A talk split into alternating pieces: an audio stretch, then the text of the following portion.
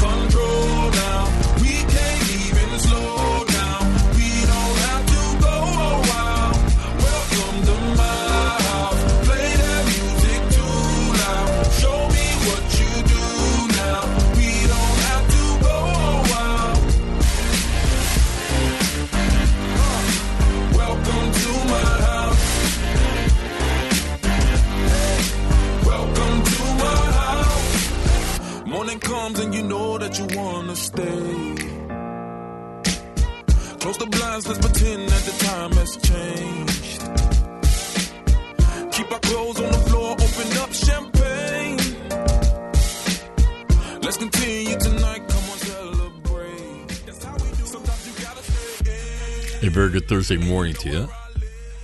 Mike McNamara for Thursday edition of All Marine Radio. Right here on your home for it, the All Warrior Radio Network.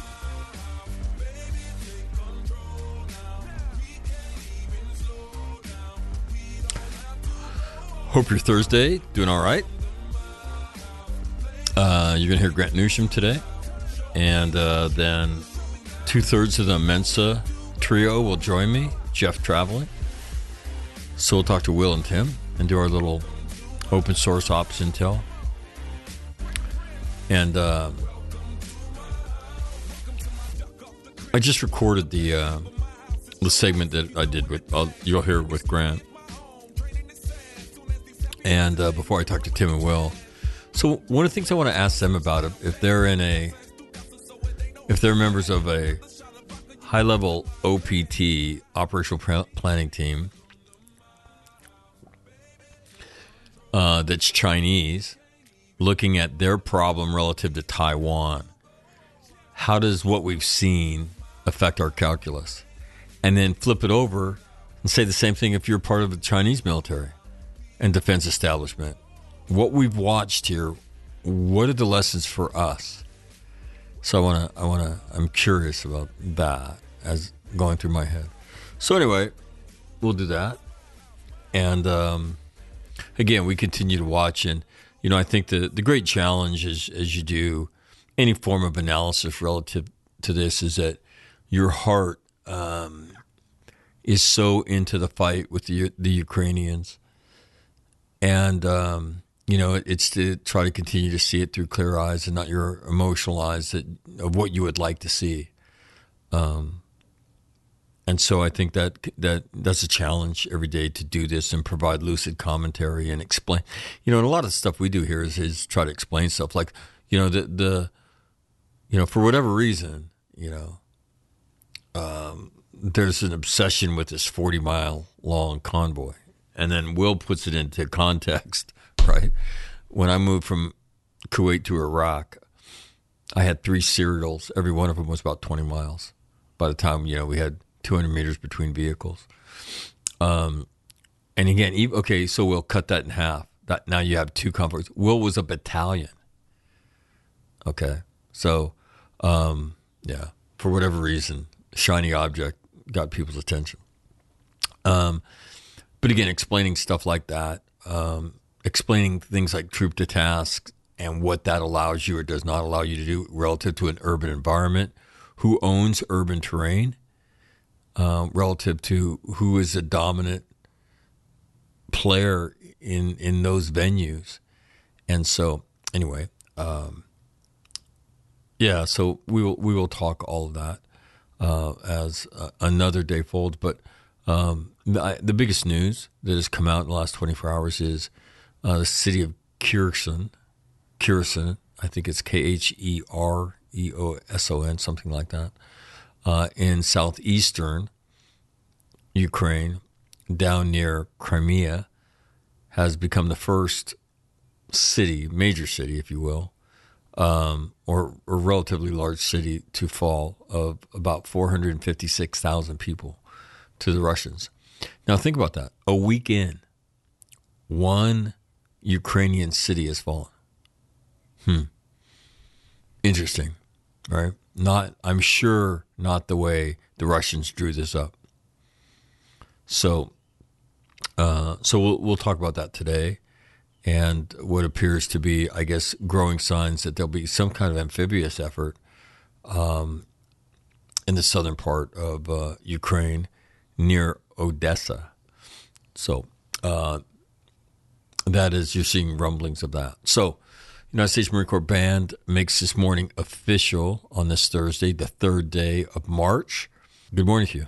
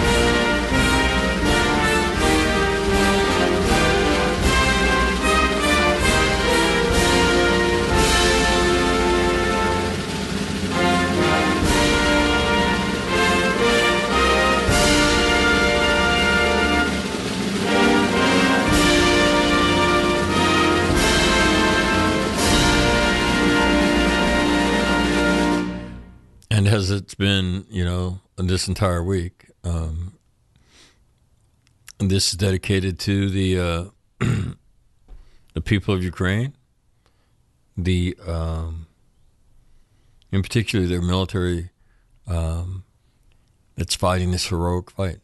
And uh, like I said, I don't know that you can say enough about you know somebody who grabs a weapon and and goes out to meet their fate in the in in the defense of their nation, and so. Um, you know, and I say that um, relative to anybody, you have to respect that. Unless you're murdering innocent civilians, then that becomes a bullshit event. So, um, yeah, I mean, you grow up believing your country's right. You you you go fight for it in an in an honorable way, but to those people who, under that pretense, then murder civilians, and again, that's what that's what you're gonna watch. You're gonna watch the Russian military do. This is how they do it. This is what they did down at Grozny, and this is what they they repeat. They were going to shell the civilian population. When, when the world will watch with China's sponsorship, but nobody's going to say shit to China, right? just like they didn't say anything about Hong Kong, just like they didn't say anything about the Uyghurs. And then there's going to be a pretty good discussion when we get to the backside of this is how do the Chinese, because of because of the money that people can make in China, they get a pass on everything?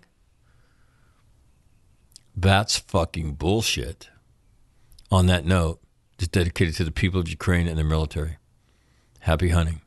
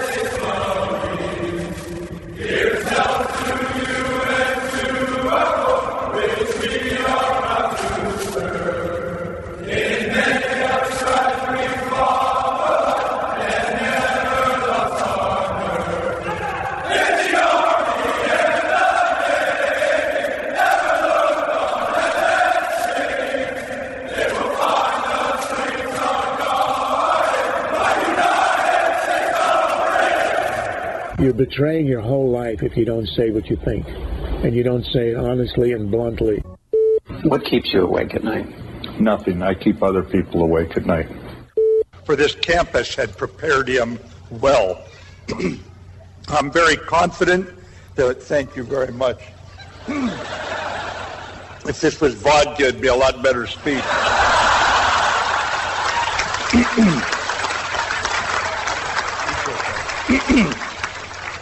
but I'm not supposed to glamorize alcohol anymore, so young folks, you ignore what I just said. We just have to execute.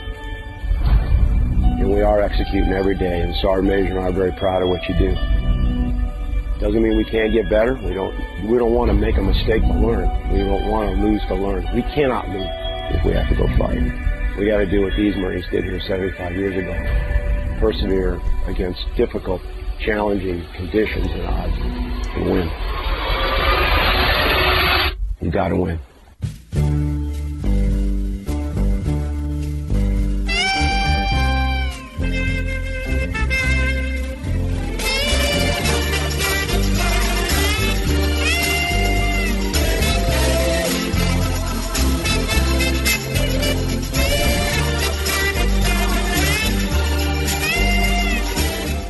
We'll take a quick look at temperatures around the world, and then uh, we'll do a pretty quick check of news headlines, and then Will and uh, Tim Lynch will join me here on this uh, Thursday.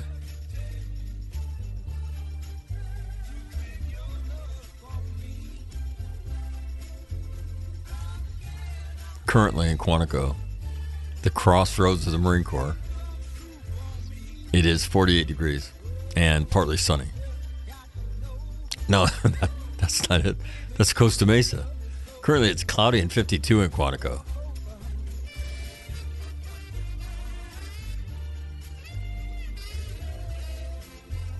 Down the coast at Marine Corps Air Station Cherry Point, home of the 2nd Marine Air Wing. Yeah, that's who lives there. Sunny and 64. So, wow, it's going to be warm in the Carolinas today. Uh, 29 Palms, sun and 54. Camp Pendleton, sunny and 48. Camp Pendleton's got four weather alerts. I should probably investigate that because I live near there. Must be going to be windy, huh? Well, let's find out. Dense fog advisory.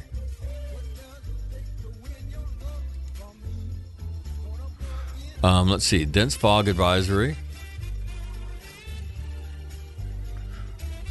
That's for this morning. A gale watch for Friday. Small craft advisory on Friday. And a marine weather statement until Thursday at 10 a.m.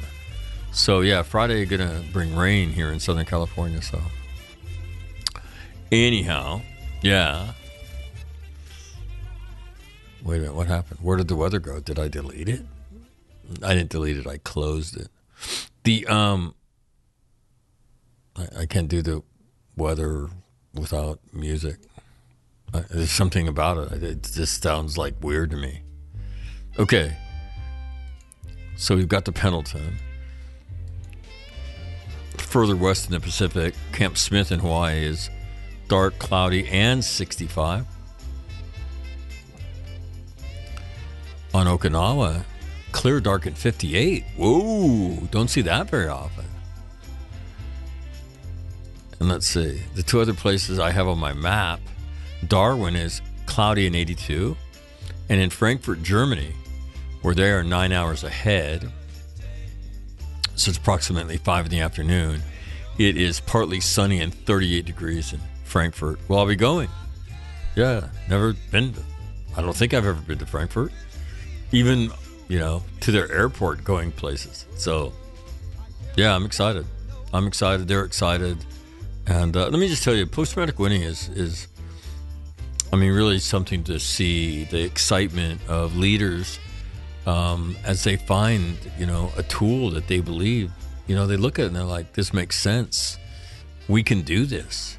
And if these units have done it with these results holy shit man. Right If these jackass Marines could do it, like we Air Force people ought to be able to do it, yes. Oh, yeah. Makes you want to eat a crayon, doesn't it, motherfuckers? yeah, what's up? You want here? I've got some in my pocket. You want one? Exactly. And I warned him about that shit. Hey, look, I hear anybody say crayon eater, there's going to be trouble here. And they all start laughing. So, anyhow, uh, yeah, um, I think I head that way on Monday. Um, there, if you can get a direct fr- flight from Los Angeles to Frankfurt, it's like an 11 hour flight. That's pretty, that's pretty good, man. If you got to connect, I think it turns into about 15 hours. So, so anyway, be headed there and, and excited. Um, also going to be heading back to the Washington D.C. area um, in April, I think. So uh, excited about that. So uh, yeah, I get to see my grandson, my newest grandson, my older grandson, and then uh, both my sons and their and their wives. So uh, so that'll be cool, and uh, and always fun to go to the nation's capital. So I enjoyed that. Um, uh, some news headlines, and then uh, and then Will and, and Tim will join me today. Top story in Stars and Stripes today: Fort Stewart soldiers deploying to Europe will draw heavy weapons from the Army stockpile on the continent for the first time. So this is, a, I mean, the equivalent of the maritime preposition forces for the Marine Corps being used for the first time. Um, uh, so, uh, so that is the top story. Number two story is U.S. cancels nuclear missile test scheduled for this weekend amid tensions with Russia. Russia, prudent thing to do, right? Prudent thing to do. So uh, those are top headlines in Stars and Stripes. Uh, top headline in the Wall Street Journal is um, da, da, da, Russian forces advance in southern Ukraine ahead of talks. Ukrainians hold back Russia's push on Kiev. And again, just uh, again, you're going to hear this, and you've heard it already, but you know, going into a city is rough business, man. And if uh, and and if I did the math and said fifty percent of the the people there, and and that's that's even a, a high number. When we say trigger pullers, that includes like all the rocket forces, artillery forces that the Russians have with them, right? It includes that. So that number, the the number of dismounts that will pull triggers in cities, that's a, I mean that's an even smaller number than a you know, then say total, you know, trigger pullers is 100,000, right? Peel out the artillery guys out of that. What is what does that leave you? 80 80,000? 60,000? I don't know. Divide that by 5 now. Yeah, and so you can see by the time you start pulling all these different layers out, um, and then you've got to use some of your force to, to, to guard stuff. Yeah, yeah, it's problematic. Anyway, the subheadline Ukrainians hold back Russia's push, push on Kiev. One million people have fled to neighboring European countries. So that's the top story. Um, here's some other uh, other headlines from uh, from the fighting and the fallout. Uh, Russia halts rocket engine deliveries to the United States. Volkswagen suspends car production in Russia and stops exports to Russia. Russia demands Google block false ads about the Ukrainian war. Canada's Kinross, the only big Western miner in Russia, is suspending operations. The um, interesting kind of little war of words going on between Russia and Ukraine. Russia's defense ministry said that 498 Russian troops have been killed and 1,597 have been injured in the first seven, seven days of the conflict. Moscow said its forces have killed 2,870 Ukrainian soldiers. Ukraine hasn't released its military casualty figures, but says its military has killed 5,840 Russian troops.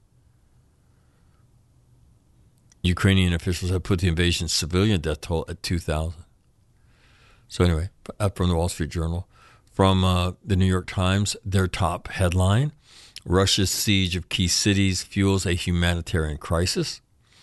Uh, next headline is more than 1 million have fled Ukraine. And again, I told you there's this there's this fixation on this convoy, right? Uh, here's a story that was updated four hours ago by Megan Specia. The miles long Russian convoy headed for Kiev is stalled, intelligence officials say. Has made little discernible progress in over three days, according to an intelligence assessment released by Britain's Defin- Ministry of Defense. Hold on, I have to sneeze. All right, I'm back. The um the convoy seen in a number of satellite images taken this week has raised alarm among military strategy experts who saw it as an indication that Russian forces were preparing for potentially new phase of unrestricted warfare. But so far the convoy has appeared to stall in place. Analysts believe that it includes food supply trucks for soldiers, fuel for vehicles, and heavy artillery. The bulk of the convoy remains 18 miles from Kiev, having been delayed by staunch Ukrainian resistance, mechanical breakdowns, and congestion, according to the British, assessment. And again, what's the other thing that's interesting is supposedly um, the Russians are operating in the clear, so people are listening to this stuff, right? As long as you have a Russian translator. So, so again, a bit of fixation, right? Next headline in New York Times: The war continued to push up energy prices, with oil reaching nearly $120 a barrel. Here's the latest on the economic impact.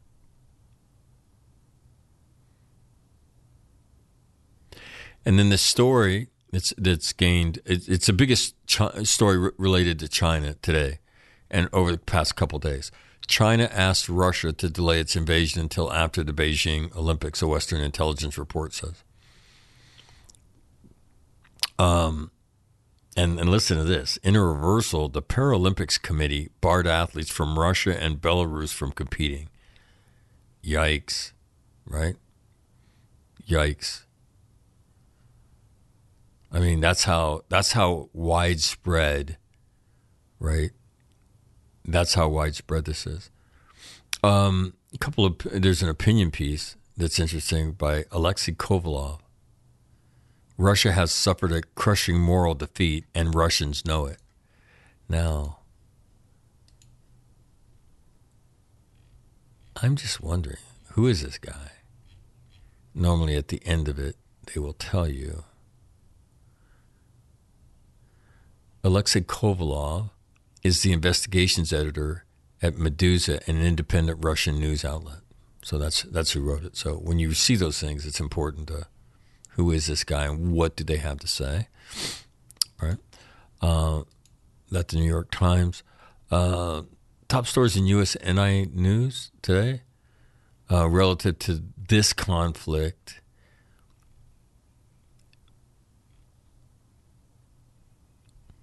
United Kingdom's diplomat sanctions on Russia can be increased if necessary. I'll tell you, I mean, it, has been stunning um, to watch as the business world has done what it's done relative to this stuff. Um,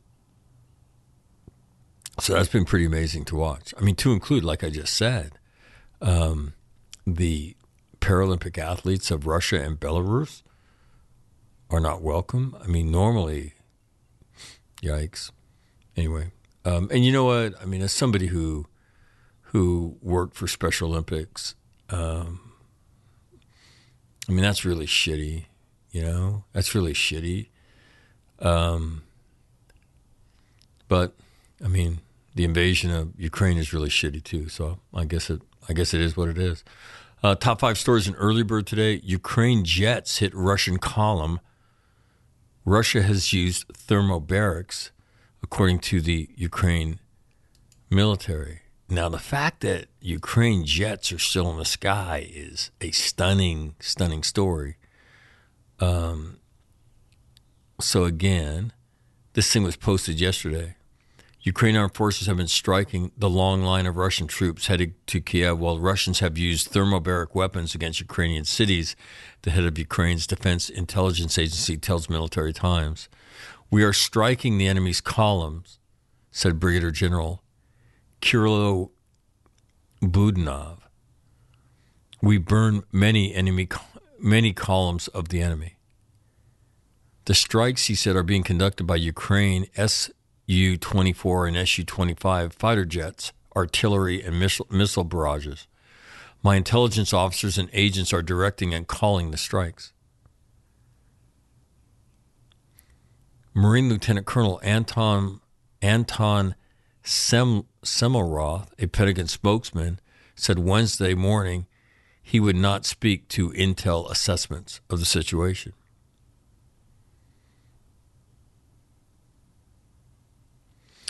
Quote, we've seen indications that at times and at certain places the convoys have been resisted by Ukrainian forces, and I think I have to leave it at that, the official said.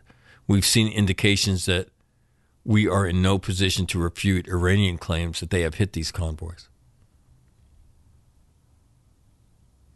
I'm interested in the aviation assets. That's what I'm interested in. Because if they're still flying, and if that's in fact true, um, then that's pretty stunning. Um, the other, the thermobaric thing, I mean, set your watch to it. They're the Russians, right? I mean, if you watch them in motion, even in conflict, you would just say they're animals, right? They're not humans. They don't treat people like humans? Man, it is what it is.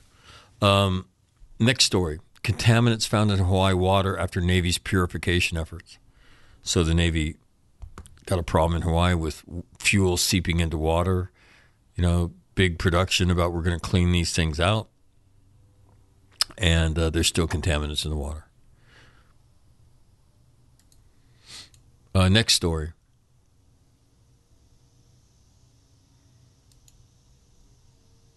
Military suicide prevention efforts are falling short, the Pentagon concedes. Defense Department officials on Wednesday acknowledged shortcomings in their suicide prevention programs as the number of lives lost to self harm, that's what we're calling it now, in the ranks continues to increase. The trends are not going in the right direction, said Karen Orvis.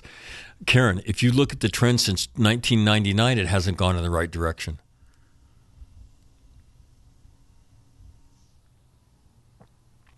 She goes on, over the past two years, we've seen a slight decline nationwide in suicides for our United States population, but that does not hold for the military. I'll give you the number in 2020. Suicide in the country went down 6%.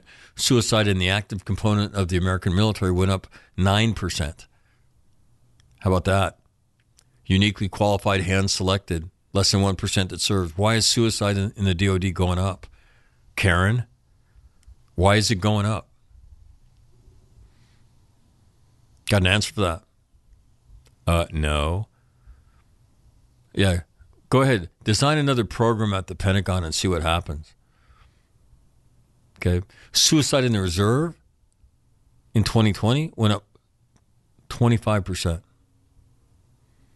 Despite numerous new suicide prevention initiatives from military leaders in recent years, active duty suicides increased every year from 2015 to 2020, according to the Defense Department data. The total deaths from suicide increased by more than 40%. Fucking 40%. Oh, I can tell you where they went down. Call me. Yeah. 714 910 4419. Fuck, man. I didn't need to read that. Um, next headline. Here's the damage the submarine Connecticut sustained when it hit an undersea mountain.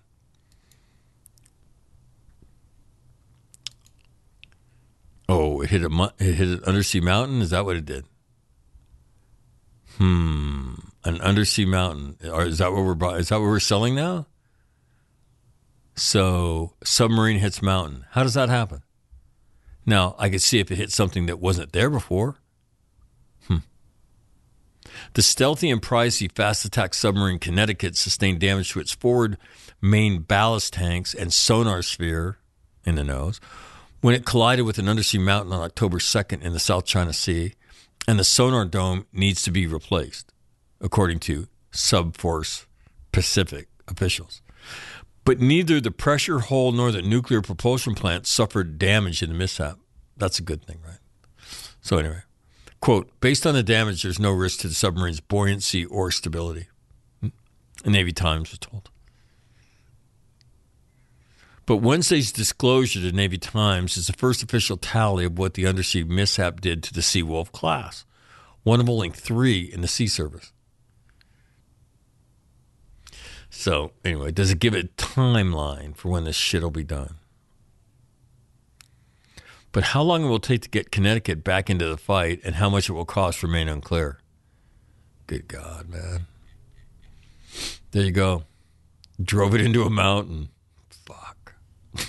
God help us, right? Very hectic. U.S. troops rushed to Europe amid the war, mid the Ukraine war. This is an Associated Press story.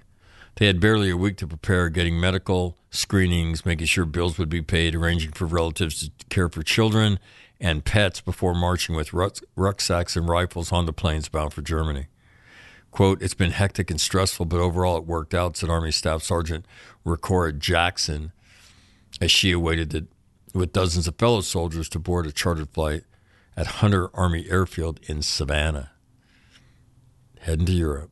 They're among 3,800 troops from the 1st Armored Brigade of the Army's 3rd Infantry Division, based at nearby Fort Stewart in southeast Georgia, who were ordered to deploy quickly and bolster U.S. forces in Europe after Russia's invasion of Ukraine. In all, the Pentagon has ordered 12,000 American service members from various U.S. bases to Europe. So that is in the news. Let me just cover a few operational headlines, right? uh, war crimes investigation launched against Russia as Ukraine's civilian deaths rise. Um, Al Jazeera has a page Russia's invasion of Ukraine, list of key events from the eight days.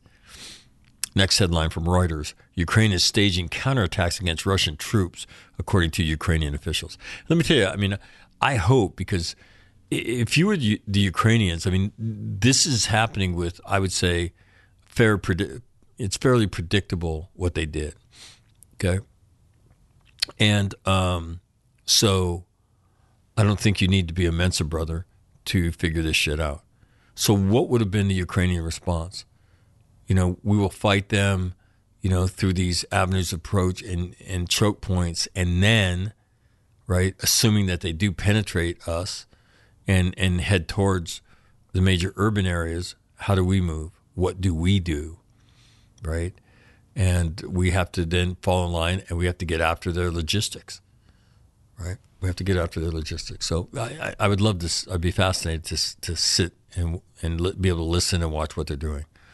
Um, next headline. This is in the Washington Post.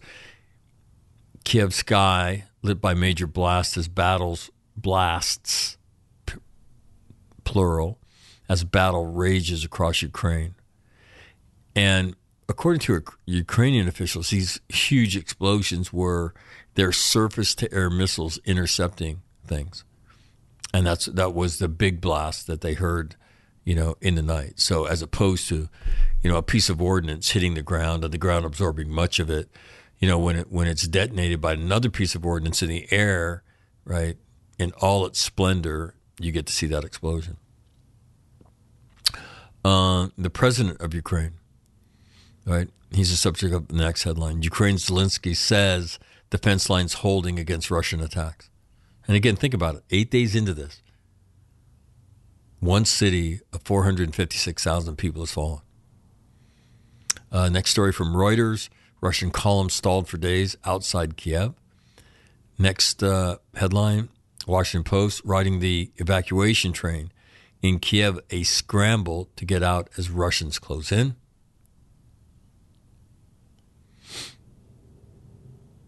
And then here's an interesting story um, from Reuters Taiwan to more than double annual missile production capacity amid China tension. Yeah, look, you do not have to be a genius, right, to, to, to let the Americans know um, we need to buy Stinger missiles in big numbers, and we need to buy surface to ship missiles in big numbers, and we will stockpile the shit out of them. Because if the Ukraine can do it, we, we can certainly do it. So that is a uh, that is a look at your uh, news headlines and now, my friend Grant Newsham joins me, and behind him, my friends, the Mensa brothers. Stand by. Joining me on this Thursday, the third day of March, is Grant Newsham. Um, and so, Grant, uh, good morning. How are you? Well, fine, thanks. The um, events continue to unfold in Russia. I'm sorry. Well, and not only in Russia, but obviously in, in Ukraine.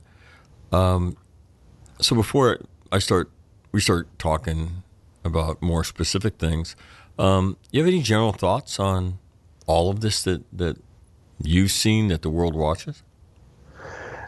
You know, I, yeah, the one thing that you know that sort of sort of struck me is that the you know, the world will often grasp at straws in situations like this, and you, for example, you know, you so you saw how when the the Iranians, uh, excuse me, the uh, Ukrainians had some success uh, in you know causing some harm to the the Russians, that the, the we tend to get euphoric about that Right. as if we've driven them off. Uh, you know, kind of maybe like the when the, the Mexicans attacked the Alamo. Uh, you know, they launched, they attacked it a couple times, and the you know the Texans sort of beat them back, and then they just kind of regrouped and you know put some more manpower into it and did things a little differently, um, and then took the place. So with the Ukraine, you know, I've you know from the beginning, you've kind of wondered if the, the Russians were going to catch their breath, you know, figure out what they needed to do, and then come and bulldoze the place.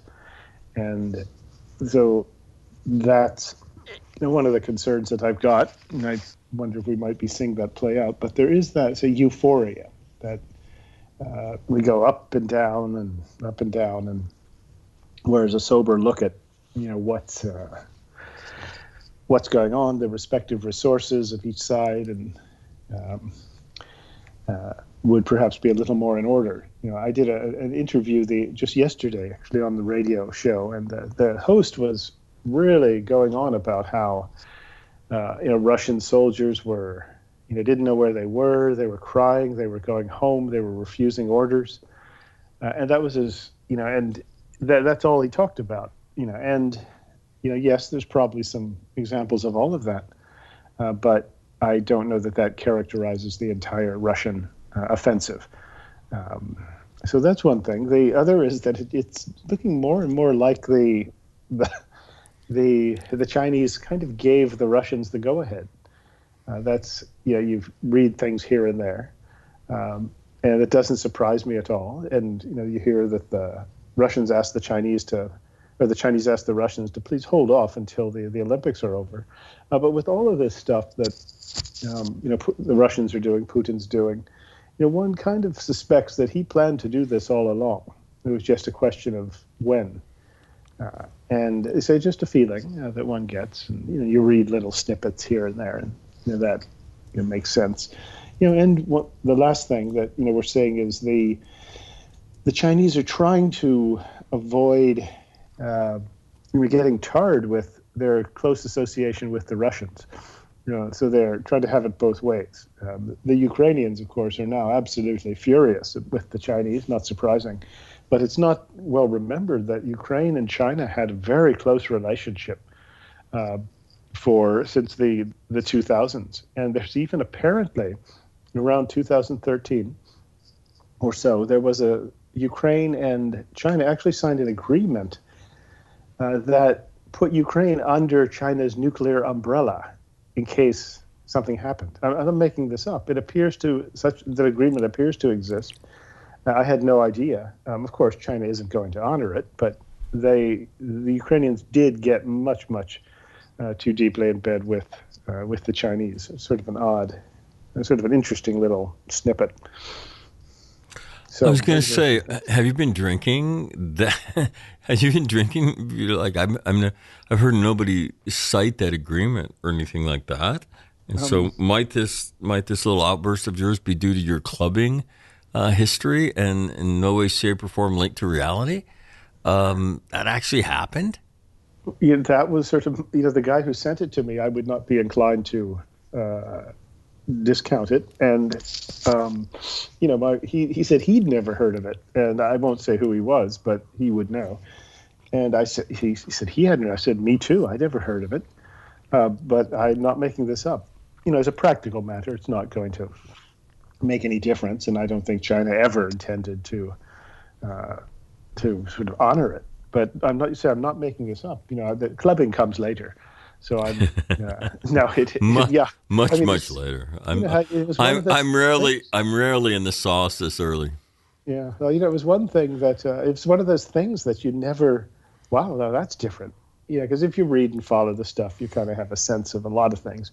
But this is one I hadn't heard of, and you know, I'm not making it up.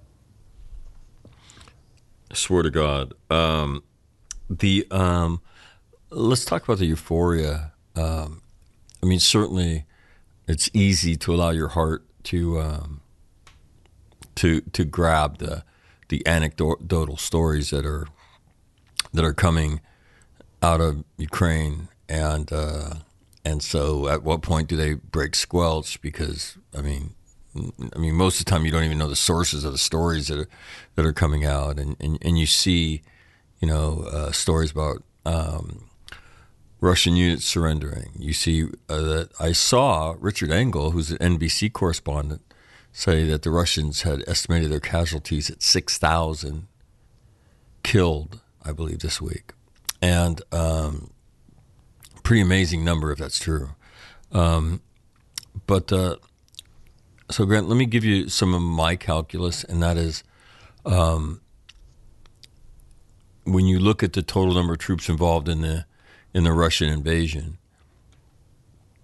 um, two hundred thousand, and let's say we divide that into five five parts, and there's only four efforts, and we assign two two of the parts to um, we assign two of the parts to Kiev.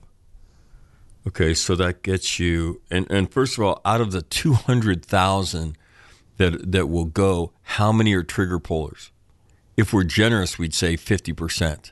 Numbers probably south of that. But if let's just, if we start with 100,000 trigger pullers, right, and we divide that by five, right, that's 20 per, right? And, and then you're going to invest try to get after these cities with those that number of kind of troops and the to, troop to task and that's what you start with okay and that, that number begins to dwindle so so you look at that and and and if that's what they're because the soviet system of conscript and heavy heavy heavy heavy supporting arms is designed to do what you're watching here but with a lot more people. And that's what they did in World War II. That's the model. Is you know with this with this country we have the way we have it set up, we will be a force based. You know we'll have a lot of conscripts. Uh, we will you know they're not going to be informed. Uh, the lack of night operations uh, is interesting. Uh, where the where the Russian Air Force is also an interesting question. And so when you look at that, it's not like they can go to Kiev or Kharkiv and, and conduct street to street operations. They just simply do not have the troop the troops, the ass as we would call it, to do that. So what we're seeing in terms of supporting arms being fired into the city and hopefully the city uh, giving up uh, is is about what you're going to see. I'd be curious about your thoughts about that. Does he? Is there another card to play in all that? given the number of, of, of, troops involved in the invasion? Yeah, I don't see it. It um, does look like the idea is to uh, just sort of encircle or isolate and then surround and flatten uh, and intimidate people into you know into surrendering you know and you you get the you know the as all this goes on it makes it harder for the iranian the uh, ukrainian sorry um, government to continue to operate. It just makes everything harder. And you know, it's I, you know, I, I, people, some people observers say, well, this was all a very well thought out, you know, meticulous step by step plan by the Russians. I'm not entirely sure of that. You know, I, my sense is that the idea was to uh, sort of, um, with sort of a shock and awe and decapitation kind of effort, uh, to just cause the whole Ukrainian thing to collapse. But that didn't happen. So, and as you know, 200,000 isn't a whole lot of guys, especially when you figure out, as you said, the trigger pullers.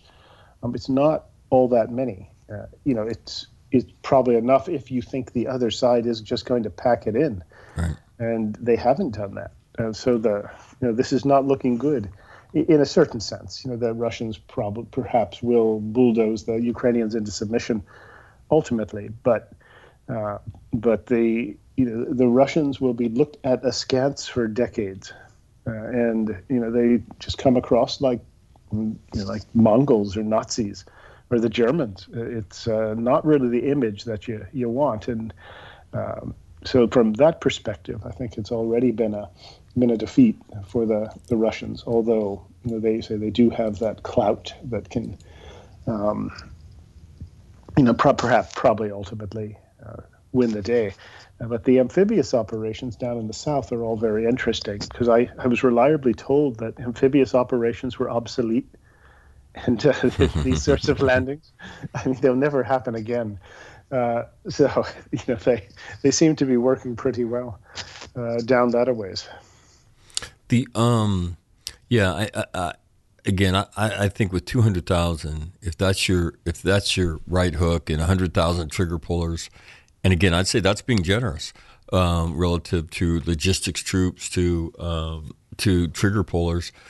Um, the gambit has to be that we will move rapidly. We will shock the government, right? We'll shock the nation. We'll roll up outside Kiev, and then you know we will meet, negotiate, and we will install a government. And because and, and here's the other thing I find interesting, Grant. You can comment on this, but you know the history of this region is not that those cities give up, and they know their own history. They know their own history, right? I mean, in World War II, those those cities did not give up, right?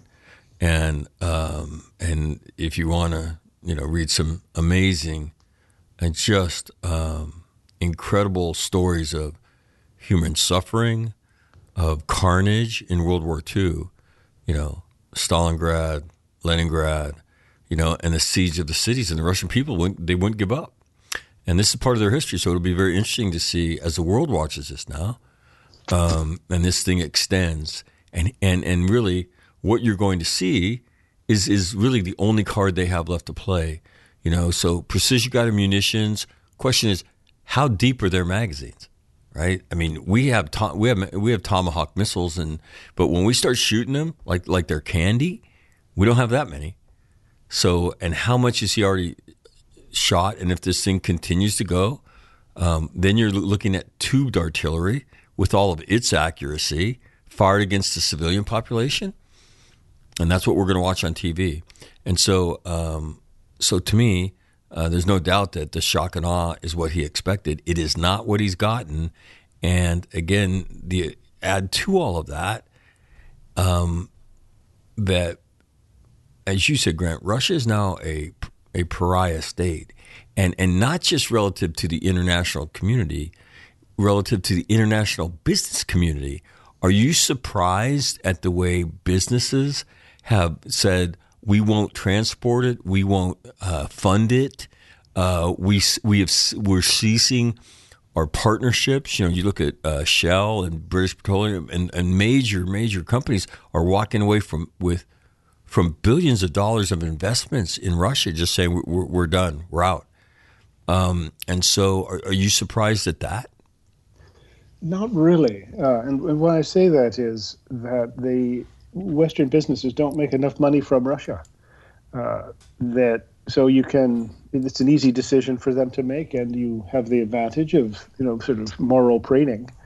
Uh, and but with China, you know, that China has been doing equally horrific things uh, worse and over a longer period of time. And the Western business classes and financial classes has you know couldn't care less. They've done absolutely nothing. And you know the NBA, you know, just trot out any number of examples. Uh, you know they we know their uh, sorry record on when it comes to human rights in China. Uh, but with Russia, they're an easy one to go after because you you know you don't buy anything from Russia. You know, when was the last time you bought anything that was made in Russia, ever? Uh, and except for the natural sort of the the oil, the, what, the natural resources companies, the Is, Shell, is, BP, is, Exxon. is Stolichnaya vodka, is that considered a natural resource or is that something they produce? hazardous waste, I believe. Yeah. But, yeah, no, uh, I, I was just thinking, what, what the hell have I ever bought that came from Russia, right? And I think vodka is the only thing. Yeah, so so that's you know to me I'm not all that surprised. It's an easy thing to, you know, to an easy position to take. And you know the oil companies they do you know there there's plenty of oil around the world, uh, and you know with the the Russia thing I think they wasn't all that hard a, a decision for them to make. Uh, but the, to me the the more interesting the more important thing is, are you going to look at Russia and China as a pair, uh, and give them about the same treatment?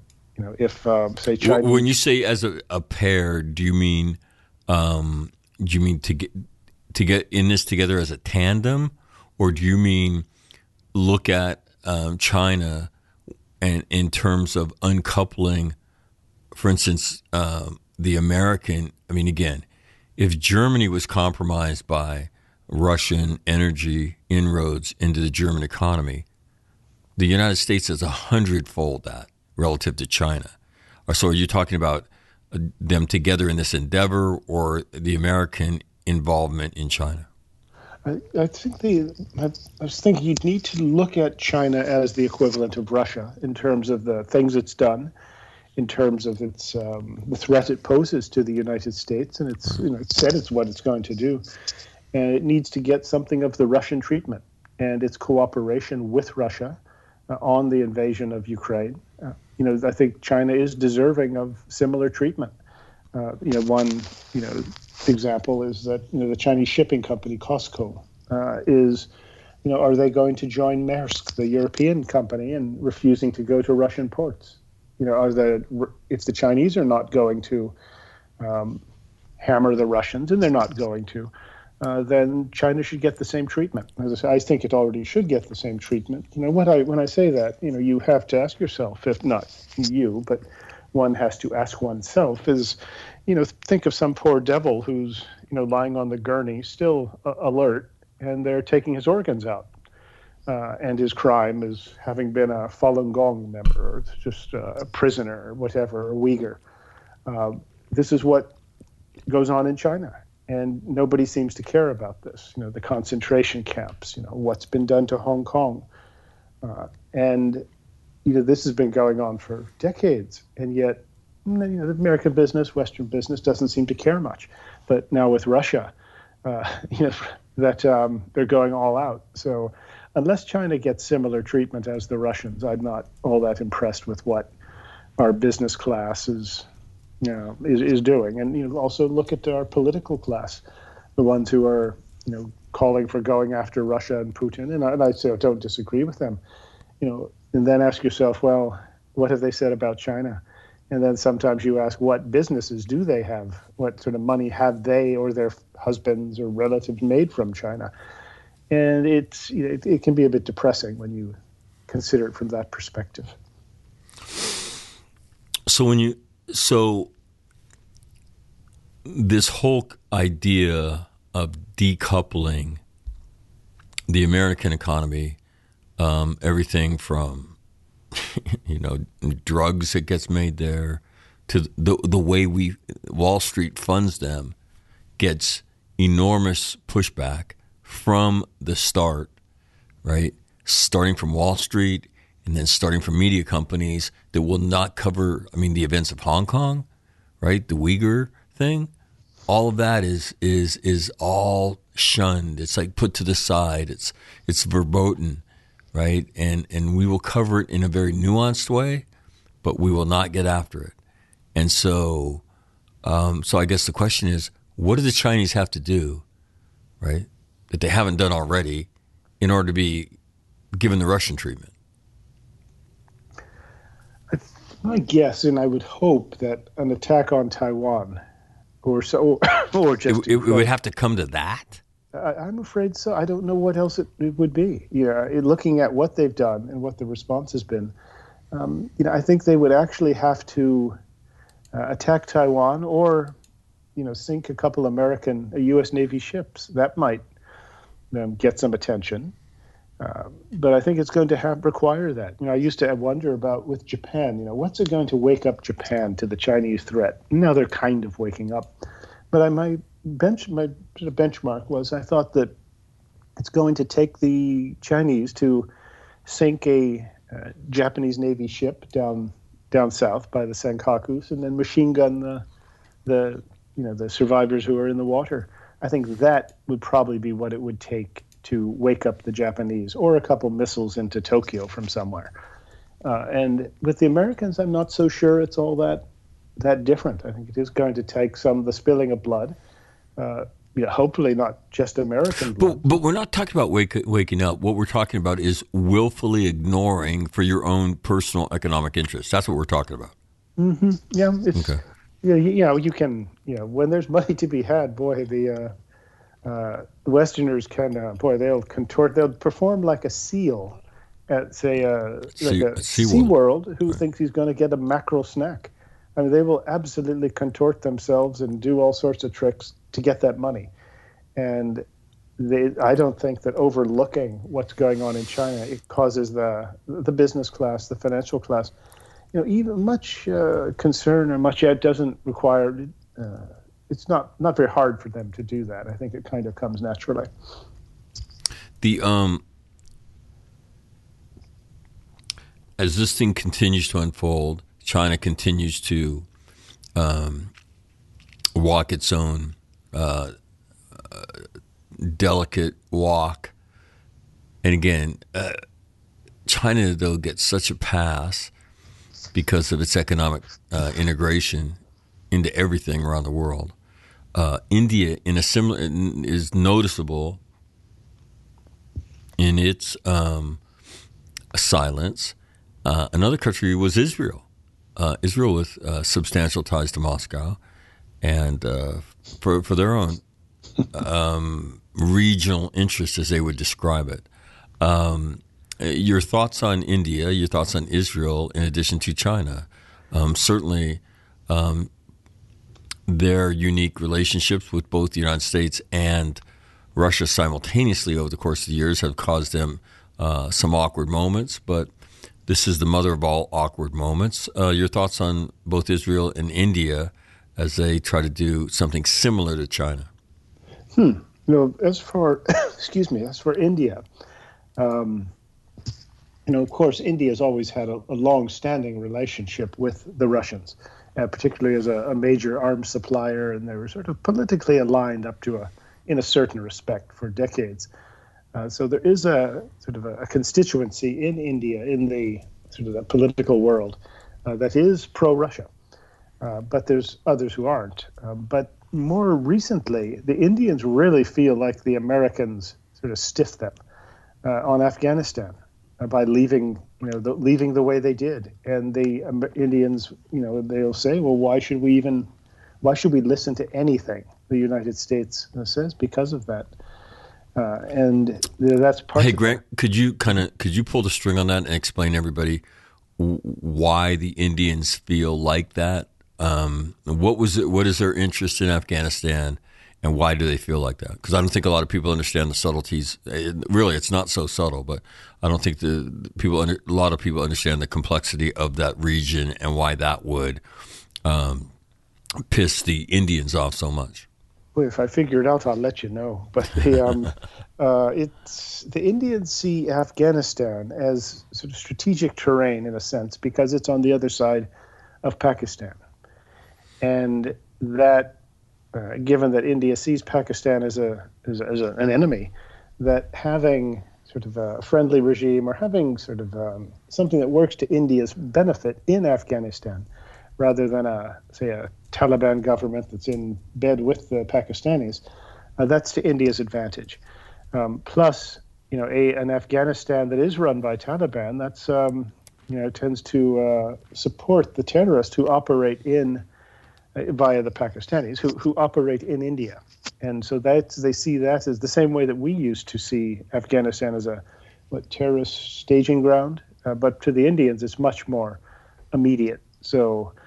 Um, the by the Americans leaving and turning the place over to the Taliban or these terrorists who are going to then turn their eyes on India, uh, the Indians were not happy with that. And now to uh, try and influence uh, events in Afghanistan, I'm told the Indians are, are working with the Russians. You know, need trying to cooperate with them to somehow um, minimize the damage. So that's one reason why you would. Um, uh, you, you would abstain from that um, that uh, with the uh, the announcement.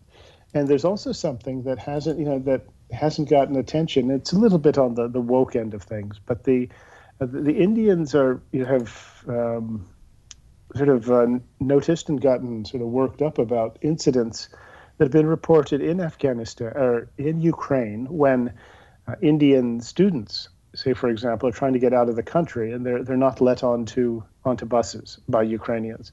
Uh, so they're kind of irked about that. You know, the you know these brown skinned people who aren't allowed to. You know, they're kind of told to stand back.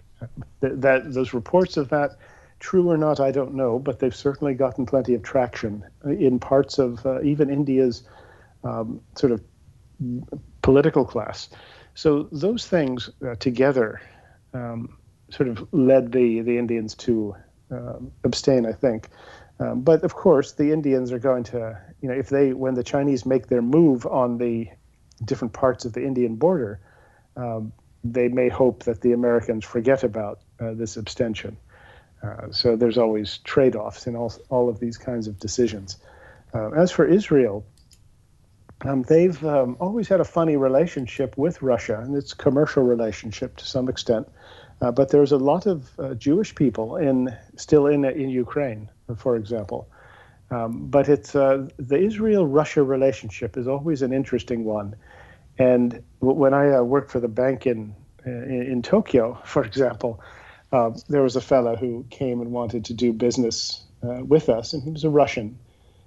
he was actually a, a, guy from Russia who was living in Israel, actually, mm. and he he was just a complete like mafia guy, you know, but you know, total mafia.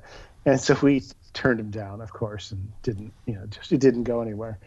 And I had occasion to actually uh, dine with the former head of Mossad in Asia, um, not too long after that. And I, I, asked the guy at some point, I said, Have you ever heard of this guy? And he says, Oh, yes, he's a great guy, isn't he? And that tells you a lot about the Israeli relationship with uh, with the Russians. They've got a lot going on, uh, and they're trying to play both sides of the, the thing. You know, I've, um, so you know, the the abstention it um, really you know, you know given the uh, nature of the U.S. and Israeli relationship and the support that America has given Israel for all these years, um, the optics are not very good when Israel abstains uh, from the uh, sort of a, a, resolution like this. The um, I'm going to read you something and, and, tell me if you if you would give this this report any credence. Um, quote: It may never be known how much Xi knew in advance about Putin's plan, but Chinese diplomats appeared startled by Russia's invasion. They were visibly squirming when approached by Western counterparts in Beijing and at the UN in New York as tanks rolled in. Um, article written, uh, the quotes come from uh, an article in The Economist. Um, you buy any of that? No. The, uh, what I do buy is that the um, Chinese Ministry of Foreign Affairs may not have been tipped off. Uh, so the diplomats themselves may not have known, but that doesn't mean China didn't know. The Ministry of Foreign Affairs has always been um, sort of the, sort of in the second row in when it comes to uh, China. So the fact that you may have some of those who were puzzled by it all, they that doesn't surprise me. But it's these guys don't really count. It's uh, you know more at Xi Jinping's level. You know, and it's a different level and sort of circle where the these sorts of things are done, as would happen with China and Ukraine. Um, you remember when uh, this was goodness, I forget, 15 years ago maybe, when the Secretary of Defense Gates was visiting um, visiting China, and they revealed, I think it was their first stealth aircraft. It, it was like the day he while he was there, they showed it, you know, to embar- embarrass, you know, the, the idea, of course, being to embarrass him. And Gates said, "Well, the, you know, my people I was with, they didn't. They were obviously unaware of this." And his point was that, well, the Chinese are really great guys, uh, but they, you know, so they didn't. You know, the guys I know in China, they're great guys. They didn't know any of this. Well, that may be true that they didn't know, but they don't matter. It's someone else you know, who really caused the shots in China, and it's not the Ministry of Foreign Affairs or the the diplomats. So I'm not all that you know. You know, I don't know what what the point is of, this. It's um, I, I think uh, missing a few things when uh, the Economist thinks that uh, because of a few uh, flummoxed uh, diplomats, that China had no idea what Putin was going to do. Now, th- those decisions get made in a very different place. Got it. Um, the issue of nuclear weapons and and and how they complicate uh, complicate the calculus and all of this. So dovetailing off somebody who sees snippets of reports and you know and and and says you know look at either how great this is going or or what and and you want to get carried away with that right um, the fact that Russia's got nuclear weapons is a big deal and um, and it it colors uh, the calculation certainly for NATO for the President of the United States and for all the leaders of, of nation states and, and that are uh, involved in this. Um, and so, delivering arms, how you do that, how you support it, because there's been all these grandiose statements about where you know we've, I think President Biden, you know, like what was it three three hundred and fifty billion dollars in aid or something like that in military aid. So here's a story by um, a guy named Jim Sciutto. Um, U.S. has delivered hundreds of Stinger anti-aircraft missiles to Ukraine for the first time over the last few days, including over 200 on Monday. CNN is is reporting. Um, how long does Russia suffer that? I mean, if CNN knows it, right? Uh, R- Russia knows it, and um, what do you what do you make of that? I mean, here's another report. Spain will send a shipment of offensive weapons and ammunition, including grenade launchers, machine guns, to Ukraine on Friday to help it repel the Russian invasion. Spanish Defense Minister Margarita Robles said. So, um, um, yeah, it's uh, how long does Russia allow that before something else happens? Um, and that would be a member of some organization being killed by Russians as they attempt to deliver this aid. And will will Russia suffer this um, this kind of stuff? Well, and let me tell you, everybody knows when you say the word stinger, right? That's a pregnant word uh, to the uh, to the Russians, right? Afghanistan, right? Their struggle in Afghanistan can be related to the you know the, the, the Afghan you know fighters learning how to shoot that stinger and change the whole uh, calculus of that fight. Uh, they didn't own the skies anymore, and uh, and and so I'm curious your thoughts about that because the nuclear thing is is is is can't you know obviously cannot be dismissed, and you see people commenting on this about you know the West doing more and whatnot. It's like, do, uh, do you not understand, you know, um, what we're talking about here? And the guy who owns a bunch of them it does not show like great signs of stability uh, at the moment, or, or give a shit factor is relatively low. So I'm curious about your thoughts on that. Uh, well, it's something to worry about, that's for sure. They now, one way that, that I look at this is that you notice in everything that's happened here that Putin has never backed off. You know, the idea is, well, we'll do something, and then he'll stop. But he just keeps going. You know, he you know it, he doubles down. You know, he just does the next thing. As if he hasn't got the the message that well, if we're doing all these things, he's supposed to apologize and you know go back into his room. Uh, but you're seeing a guy who is da- it, um, daring, you know, the West to uh, make the next move or to respond to him. And you really have to take this seriously. You know, if as you you've noted, you know, you shouldn't expect that he's going to just sit and take it. You know, as these weapons are poured into Ukraine. You know, we see it, of course, as perfectly justified because the Russians attacked an independent country. So we see it as something that should be done. But he, you know, Putin may not understand that uh, you know, he's supposed to not respond to it, and he just might. It wouldn't surprise me. Would it be a nuclear weapon? I don't know. Would it be a, say an American pipeline shutting down? Could be. There are you know financial firms getting hit. Could be. Uh, but he's unlikely. It's I'd be surprised if he just allowed this to continue, uh, sort of unresponded to. That would be my my sense of it. But it's it's almost as if he hasn't gotten the word how this is supposed to work, um, but just keeps uh, sort of upping the ante. So, Grant, look into your crystal ball and tell me how this continues to play out here. You know, in the next uh, you know in the next five days.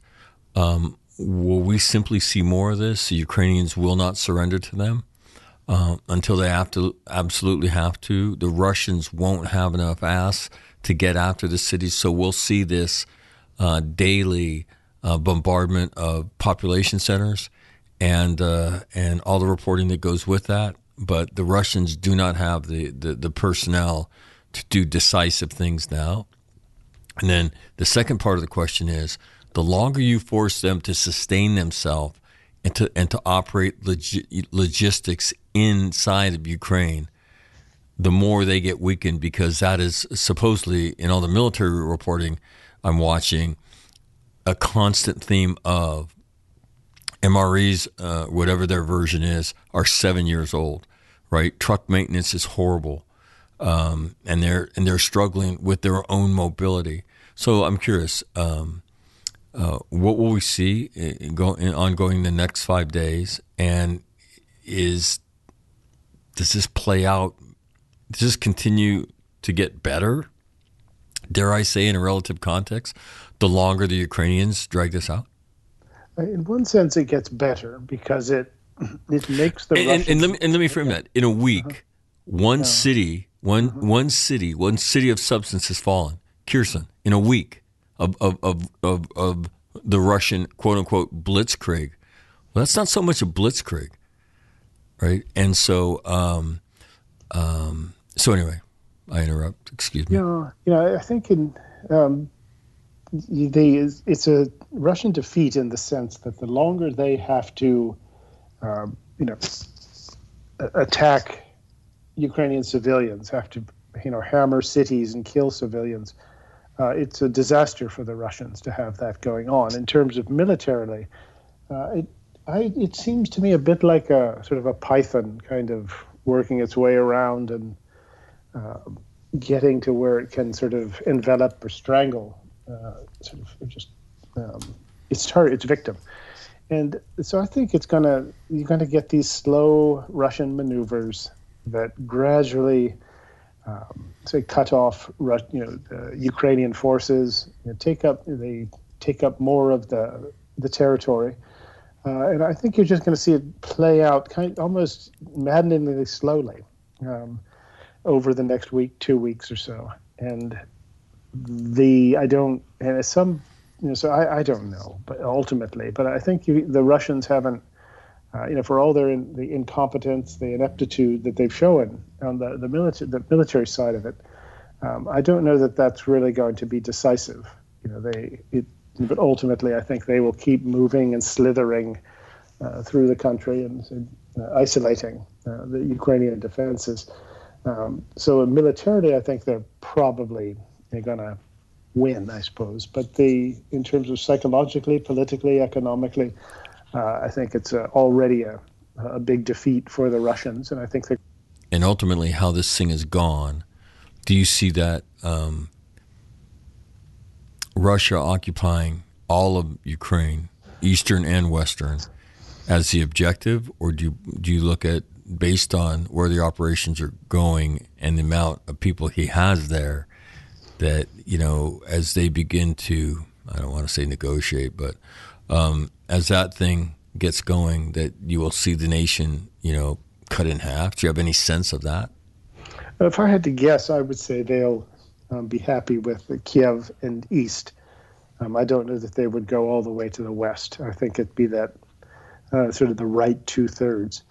And as part of this, they're going to insist on a change of government and a new government that explicitly promises to uh, be neutral, that uh, I think, and not join NATO, et cetera, et cetera. I think that's probably what the, the Russians would settle for as a political uh, sort of settlement.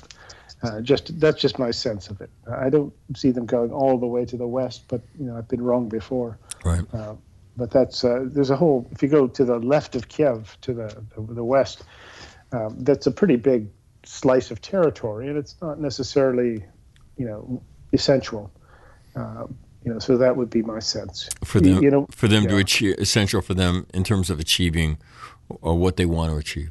yeah, I think that a change of government, you know, and a um, and one that is forced to say we are neutral, uh, will have nothing to do with NATO. I think that would be um, that would be a, a big deal for the the Russians to get that. Got it. Well, you um, well, let me ask you this. So, uh, and one of the other things that you see written about constantly is how does what's gone on, uh, the world reaction, the reaction of the business world, how does this affect Chinese calculus relative to Taiwan? Does it? I think it does. The um, particularly, I think the Chinese have been.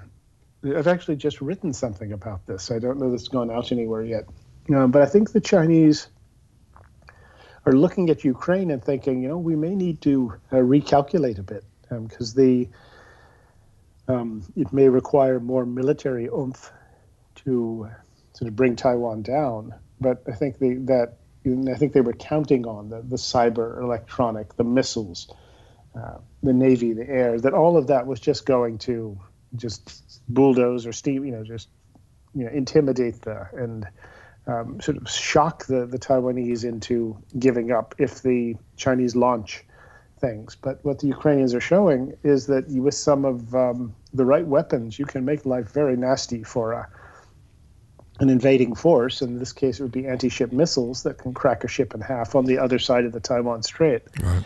So that I think the Chinese must be wondering about that. That it's the the cyber thing doesn't seem to be quite as uh, uh, effective as as people thought. Um, and the all but the bigger thing for the Chinese is that they, I think, have been surprised by the amount of economic and financial pressure that's been put on the Russians as a result of going after Ukraine. And I don't think the Chinese quite calculated that they too would might feel that kind of pressure if they go after Taiwan. And that's a, something new for their calculations, as I see it. Um, and you know, they you look at this. As said the Russians are a pariah, and will be for a while. Well, the Chinese must be wondering if they are as well, and they well will be. And also the well, the Russians, I think, thought that they had their quislings, you know, their traitors, you know, liberally salted in the the Ukrainian political class, and um, but it didn't seem to quite work that way, and the Chinese must be wondering if they're getting their money's worth from all the people in Taiwan that they've bought out. Uh, so the, the Chinese are probably going to have to rethink this. Um, they, they will rethink it.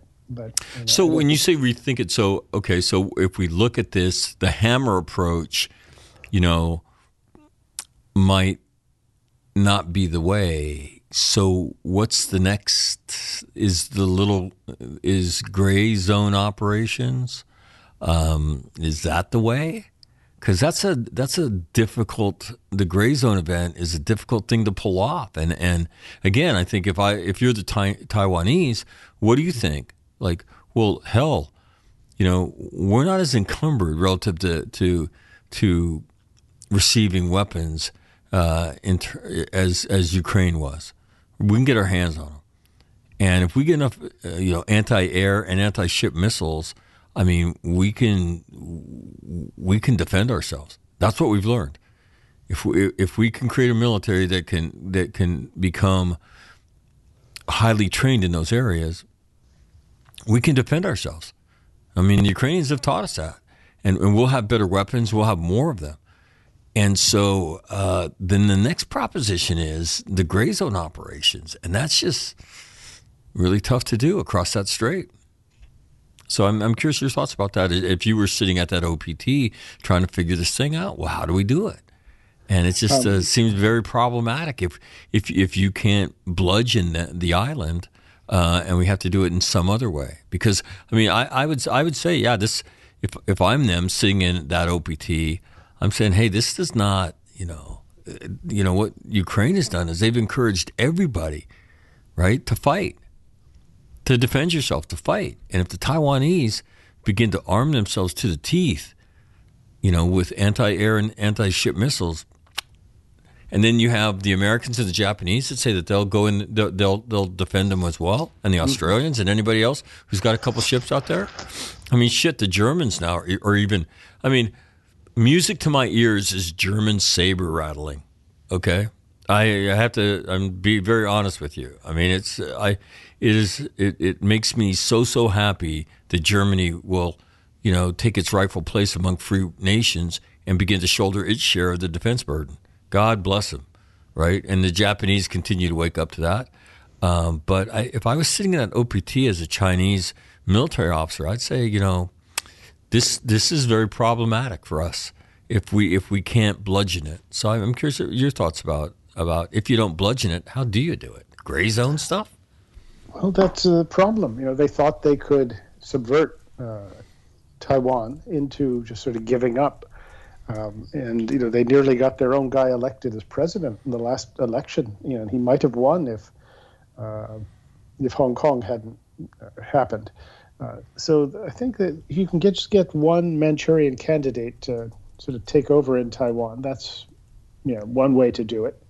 Uh, but if the the military uh, sort of approach to it, you know, that's one that they're going to have to rethink it. And I'm not entirely sure just how you do it if, if you're them. You know, just get a lot more stuff. Or what, you know, I, I don't know. Because uh, as you say, the Ukraine thing has suggested that um, you know, a, sort of a defender uh, with the right weapons can make it very, very difficult. And you know, getting into Ukraine is relatively easy compared to getting across the strait. Uh, so yeah.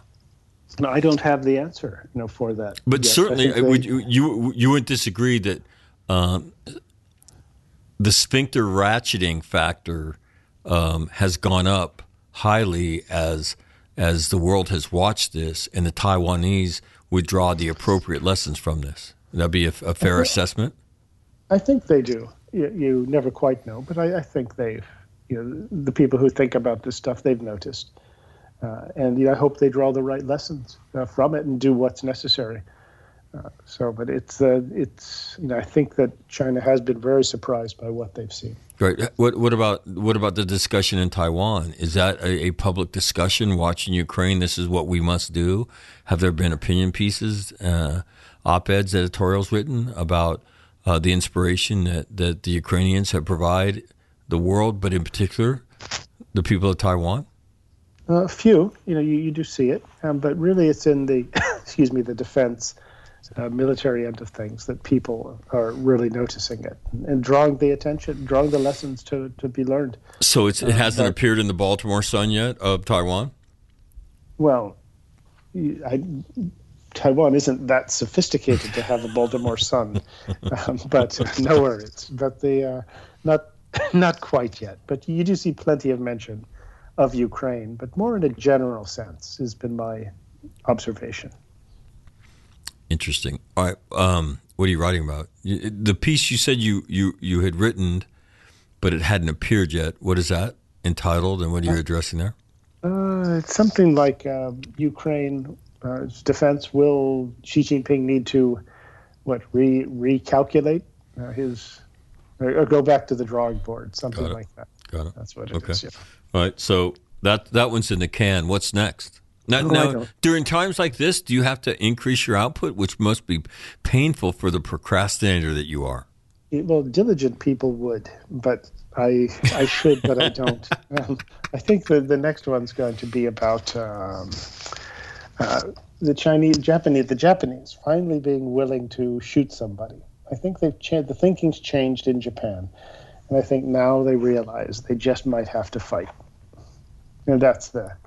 You know, it's only taken 20 years to, to get here, but that's the. Well, um, God bless them. Um, what about fallout from former Prime Minister Abe's uh, statements about hosting American nuclear weapons and and the uh, and his comments about we need to do away with this whole idea of strategic ambiguity relative to Taiwan. We need to just to say it. We will defend them. Um, fallout from that? Oh, you get he's getting criticized for it, but by the people criticizing him, most of them are glad he said it. Uh, he's saying what is widely believed in a large chunk of, the, of Japan's political class and its ruling class. You know, he's not the only guy saying this or thinking this. Uh, so it's you know it starts the conversation and the way it works in Japan, and they'll gradually shift in the direction he's just just mentioned. But you get the immediate denials of it by the prime minister, um, but that's not quite accurate at all. You know, he's Abe's just saying what a lot of people are thinking. Interesting. All right. Um, let me ask you one more question that somebody asked me.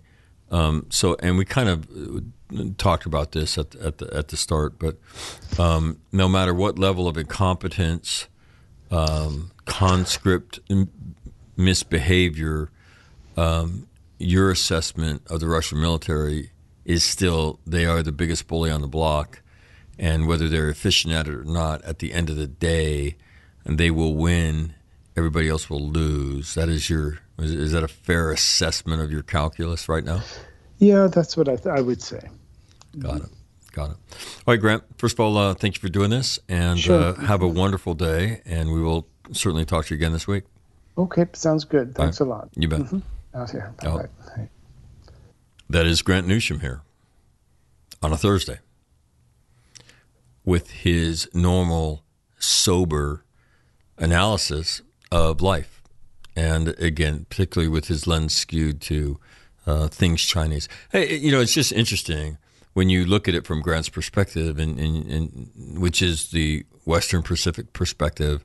So, from the lens of the Taiwanese, as they look at these events, what would you say? You know, I'd say, look, man, we need magazines, right? We need firing positions from inside mountains, right? And we're going to waste, we're going to waste whatever comes at us, right? And but we need to be able to shoot for ourselves and not have to rely on anybody. So we need large magazines, large number of weapons, and then we need to protect those gun systems by they got to be retractable, right? They'll open, they'll shoot, we'll acquire the target. You know, this thing will be on rails. The door opens, it goes out, it shoots, it retracts. Not a whole lot they can do about that, except you know, fire at the aperture.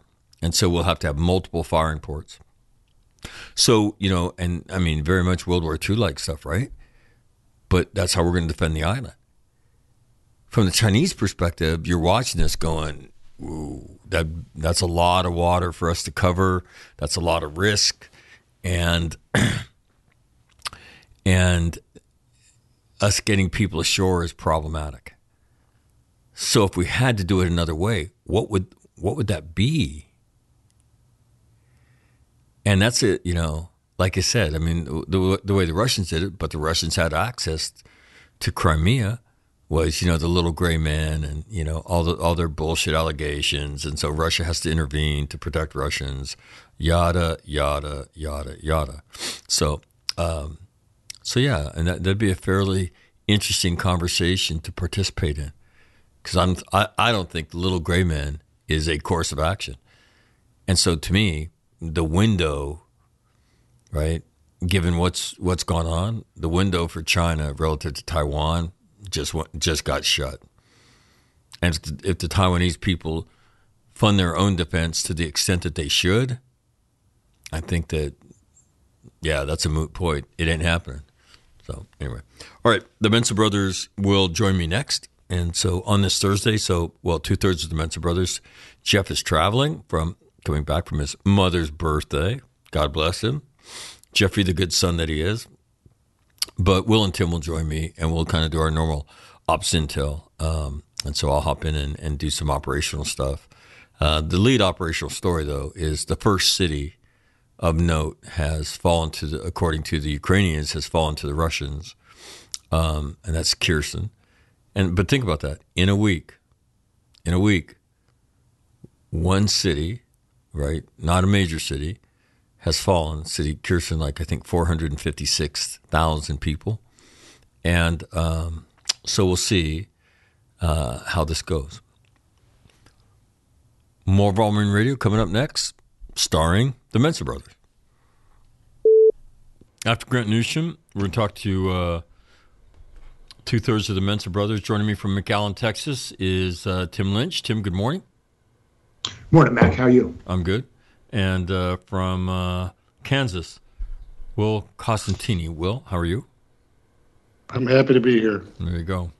Um, all right, uh, Tim, you want to give you a little down and dirty about uh, about events surrounding uh, yeah the Ukraine?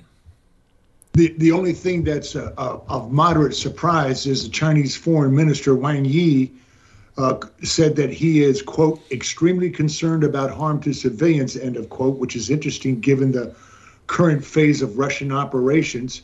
Um, really, the what's interesting to me has been the been the Russian reaction of the people, such as the Soldiers Mothers Committee, which is an NGO from Russia, which is apparently fielding calls at hundreds of calls. The Ukrainians are are responding. Ukrainians are responding by putting some very effective IO operations into place, such as uh, Find Your Loved One website, where they put up pictures of everybody they've captured, so the Russian people can look and see if they can't find some other loved ones. That's that's that's amazing. And just in case we did not think things were serious enough, Pornhub has cut off access to Russia, and OnlyFans accounts for Russians in Belarus, uh, quote performers, have been locked since this weekend. Other than that, it continues to be the world against Russia, with the only the uh, the, the the few countries we discussed yesterday abstaining. And that's pretty much all I've got for today. Yeah, as one of my sons said, who will remain nameless, nameless to protect him. you know it's serious when they cut off the porn feed. Okay. Oh and, yeah. Uh, and I think those words would be true. Um, what France or Germany seized a yacht, like eight hundred thousand dollar yacht from one of the oligarchs. I mean, so you're seeing well, shit. Not eight hundred thousand. It was it was an eight hundred thousand dollar yacht is a motorboat. Yeah, that thing was multi million. I think multi tens of millions. Well, see, you can see who the pedestrian hit here. I, I have no idea. Will, Will with his Annapolis pedigree, um, and Tim, who glommed onto that shit for a while, uh, so he knows how to fake it. Hey, Um, hey, I lived up in Newport, brother. You can you see go. some Like, yachts you in could, Newport. you could, yeah, you could just hear it, right? Yeah. Um, but no, it gives you some indication when people are doing shit like that. Um, again, the surprising turn of the business community. But as we talked about yesterday, not so surprising, right? Because the world isn't so linked to Russia. So it's kind of easy PR stunt, if you will. I mean, very easy for Yeah. businesses to do that. Um, I'll, I'll, I'll run through some uh, uh, some operational uh, news uh, from the BBC. Um, Russian forces have seized control of the southern port city of Kherson. Now, Kherson, a, a, a city of 456,000, uh, I, I believe is their population. And, and think about this eight days into this event, it is the first Ukrainian city that the Ukrainians said that the Ukrainians have said has fallen to the Russians. That is that is unbelievable news. Uh, there are fears that mass casualties, um, civilian casualties, uh, are occurring in the besieged port city of Mariupol. And again, of course they are. That's the Russian. The Russians aren't going into the city except after they've rebelized it and destroyed most everything, because they don't have the troops to do that.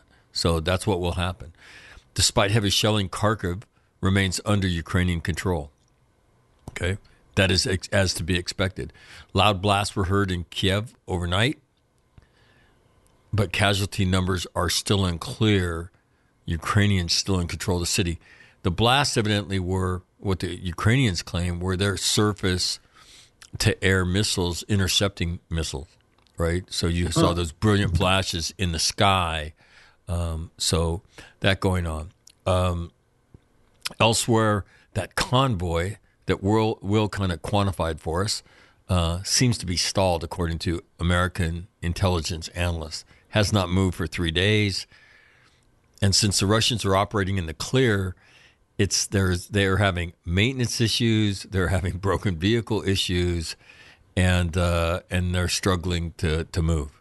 So again, uh, that in the news. Also in the news, a story I saw.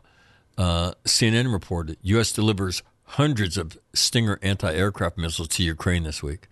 The U.S. has delivered hundreds of Stinger anti-aircraft missiles to Ukraine for the first time over the last few days, including over 200 on Monday, according to a U.S. official and a congressional source brief. 200 Stingers. And, and Mac, I saw footage of uh, contractor airplanes uh, in in the Ukraine with uh, with forklifts offloading what looked to me to be at the time um, um, the, the javelins. But but that is that that aid to answer our questions from earlier in the week. That aid's flowing directly into airports in the west of the country. And then, and then, I, I, then it's up to the Ukrainian military to get it to points east Right. and whatnot. But let me tell you, um, the Stinger is what made Afghanistan a death trap for the Russians, and so ground to ground fighting against the Afghans, you know, it was what it was, and uh, but that that is no small uh, event. Um, another another story. Um, Ukraine to receive more missiles combat drones, according to their defense minister. So uh, they're getting another shipment of Turkish drones. Now, again, the question is are they shooters? And do, do the Ukrainians have an indirect fire capability that once they target somebody, they can then go ahead and uh, engage the target? Another story uh, I saw talked about Ukrainian Su 25s, I think, and 24s engaging Russian columns. Now, I'm, I'm curious. Yeah, I'm, I'm curious that, that any Ukrainian air is still viable, and you haven't seen air dominance on the part of Russia. So I think that's pretty interesting tactical um, little revelation there. Um, also, a story that's been rolling around for the last, I think, two days is, you know, this will take you back to Antietam with a war plan wrapped around three cigars. Ukraine reveals secret battle plans left behind by Russian troops and claim they show Russia's planned 15 day war. And so they show you these maps with graphics. Now, I don't know whether to believe that or not, but it's a, it's a story that's been around. Um, it says the, an invasion map, a table of call signs, and a list of personnel were among the documents, according to U- the Ukrainian Defense Ministry. So that story going around. Um, and then I'll, I'll give you a few more things. Mariupol, a strategic southern port near Ukraine's border with Russia. Uh, civilians are trapped, the city's encircled. But again, that's as good as they can do, and we know that. Um, there has been no light, no heat, and no water for two full days, and we have hardly any food left. Residents tell the BBC. If Russian captures, if Russia captures more southern cities, Ukrainian forces could be cut off from the sea. And again, I think you can say that that will happen within probably the next week. Uh, talks are ongoing as we speak, and one million people have fled from inside. So really, Kharkov continues to be encircled, yet in Ukrainian control, which we expect, being shelled, and populations. The population is being hammered by the Russians. Uh, same thing is happening in Kiev. And again, we talked yesterday that the, the Russians don't have the ass um, to to get after the city, so they will stand outside of it and they will shell the shit out of it to include the population centers. And evidently, they've begun to use thermobar- thermobaric weapons, which is certainly in their arsenal, and they've certainly uh, used them in the past. And so that is kind of uh, went over the situation in the south a little bit with uh, Kherson and Mariupol, uh, Kiev kind of in the central part of the country, and then Kharkov uh, on the north, and then the peace stuff going on as we speak. But nobody expects that to yield shit. Um, in a, in a, in one just kind of human interest story, um, somebody at the train station in Lviv. How do you say that? L V I V. How do you pronounce that? Lviv sounds good. L- Yeah, Is is play, Podcasters rules. is playing a piano at at the uh, at the train station, eerily reminiscent of World War II and some of the shit you saw there. So anyway, Will, uh, business stuff, Um, economic stuff. item one, uh, Transportation Secretary uh, Buttigieg got asked about Keystone Pipeline, uh, and his response I found interesting. We don't want permanent solutions to short-term problems. so the idea of the administration, um, you know, expanding domestic uh, energy or reliable energy, uh, no good. Uh, we currently, the number I got is our, and we say we. We as the U.S. government don't import shit, but U.S. companies import 200,000 barrels a day of Russian oil. And someone says, well, why don't we cut that off? But the world market, oil is a fungible asset. We could. Um, I'm not sure it really matters other than um, propaganda. You know, when I saw that Russian yacht being seized, I find that interesting. So, because your government happens to be a belligerent, I don't know how private assets get seized. Um, and I'm not sure that that's a precedent that we would be happy with uh, around the world. Uh, other things that, that got my attention, you know, this transfer of Stinger missiles. Um, I personally don't believe that the Ukrainians are pure as a driven snow. And the idea of sending 200 Stinger missiles that we automatically lose control of as soon as they come off the airplane should give us some pause. And hopefully, um, we got super smart guys that have got some sort of disarm technology if we lose control of those things, et cetera. But 200 Stinger missiles loose in the world, um, first, just to be re, you know, re-engineered, uh, and second, who knows where they're going to end up. So I put that out there. Re-engineered. Explain that. What do you mean? Well, uh, if if uh, the Russians or the Chinese or the Iranians uh, don't quite have the technology of the Stinger, the ability to have one that's functional and break it down and completely understand it uh, might help them in some development. I don't know. Stinger is pretty old technology, um, but you know, and, and what happens when Ukraine falls? We're going to say, hey, of those 200, how many? You, oh, we fired 11 of them. So here, we're going to give you 189 of them back. I, somehow I doubt it. And so at some point, yeah, we want to do resupply, but uh, sophisticated, look, a javelin is different than a stinger, right? A javelin doesn't bring down a civilian airliner. A stinger in the hands of a nefarious third party is dangerous. Um, just on the propaganda front.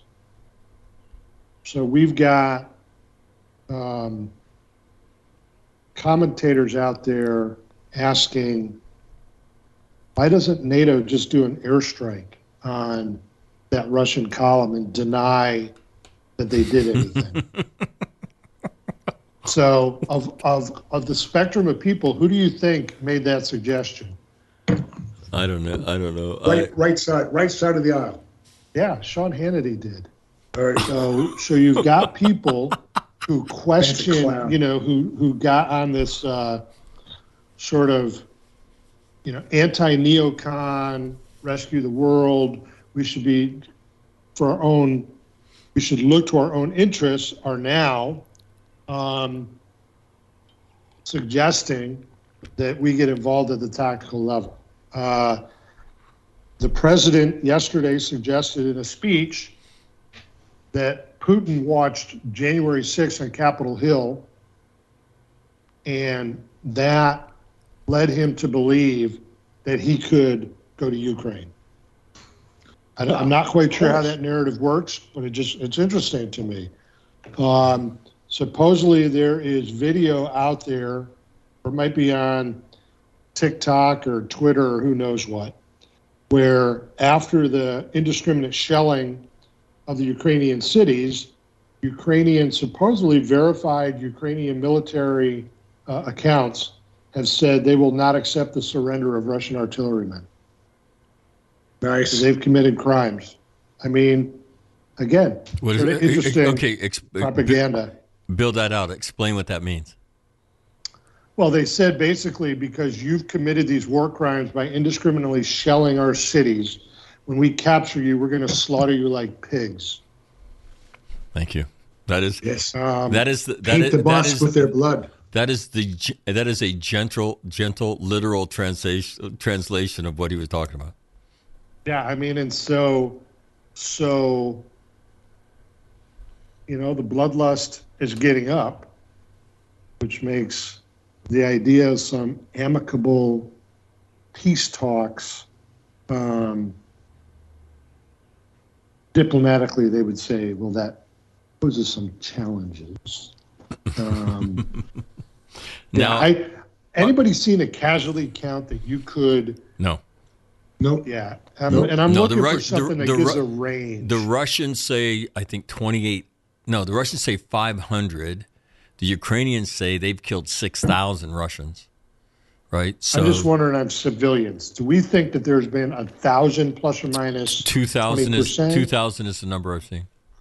Yeah, two thousand. So figure plus or minus twenty five percent, fifty percent maybe. So somewhere between one and three thousand likely.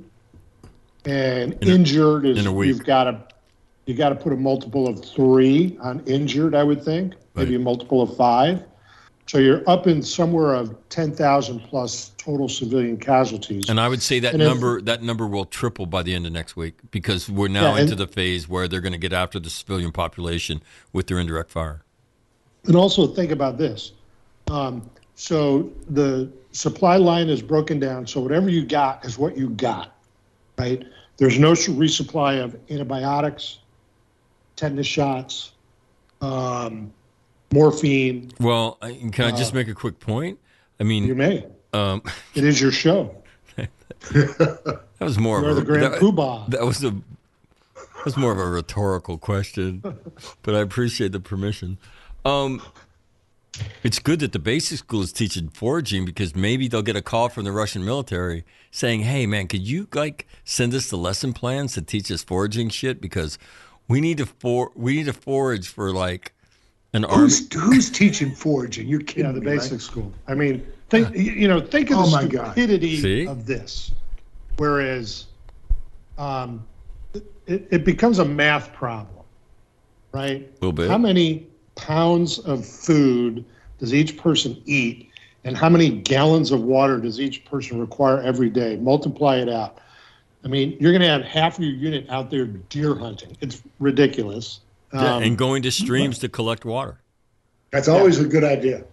Yeah, I, I just remember in 1996, uh, I was in the Adriatic, fall of 95, beginning of 96. That's when Bosnia all kicked off. And we were going to go ashore and secure some of the key municipal installations in and around Sarajevo because that army unit was coming out of Germany and couldn't cross the river, got in there late, et cetera. So we went in and did a little site survey in there. And Sarajevo had been under siege for I don't know how long. You know, anecdotally, people in Yugoslavia were dying of lockjaw because Oh, they couldn't get a tetanus shot. And lockjaw is a miserable way to die. Um, 100% fatality. yeah, when when and it's a miserable way to die Yeah. as well.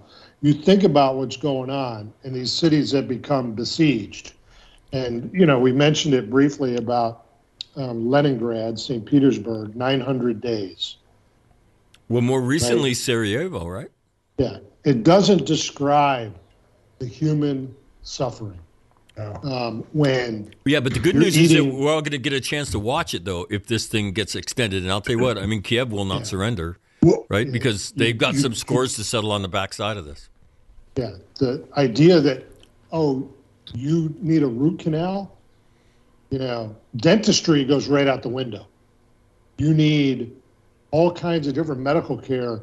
in addition to the casualties that are produced. And imagine as buildings get rubbled, there are other cuts, abrasions, broken bones. Uh, plus, people are reduced to eating. You know, we look at some of the recent sort of zombie apocalypse stuff, and no one there looks emaciated. But pretty soon, people start getting emaciated.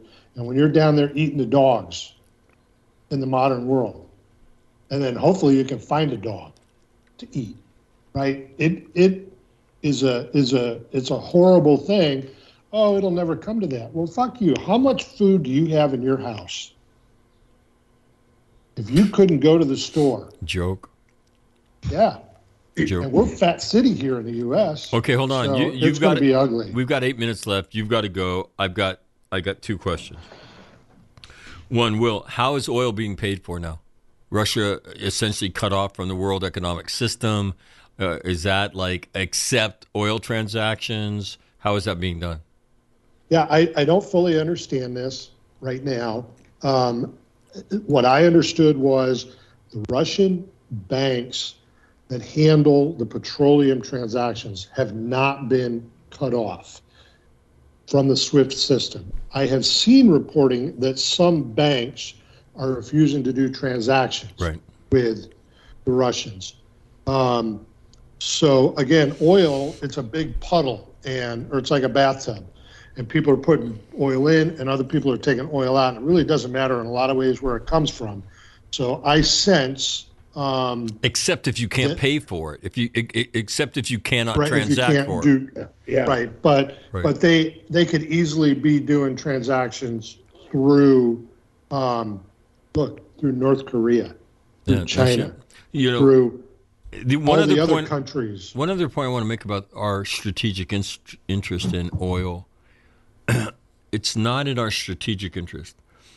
I think it is in our strategic interest to do that. It is not in in in the the party that owns the White House political interest to do that. And they fashioned the nation, right? And now they put a boot on their throat and they will not admit the obvious. Okay, that that this was difficult because we don't have the green infrastructure to do this right now, but we're going to shove it down everybody's throat for political reasons, right? Because that's the way I'm going to get elected. And now that the boot is not is stomping on our throats, we're still not going to admit it. So this is this is political, right? Um, interest, right? Not the nation's strategic interest. If they were interested in the nation's strategic interest, they would they, they would they would ban that oil. That we they would cut off more financial resources. They'd look at the nation and say we are going to have some difficult times together with energy.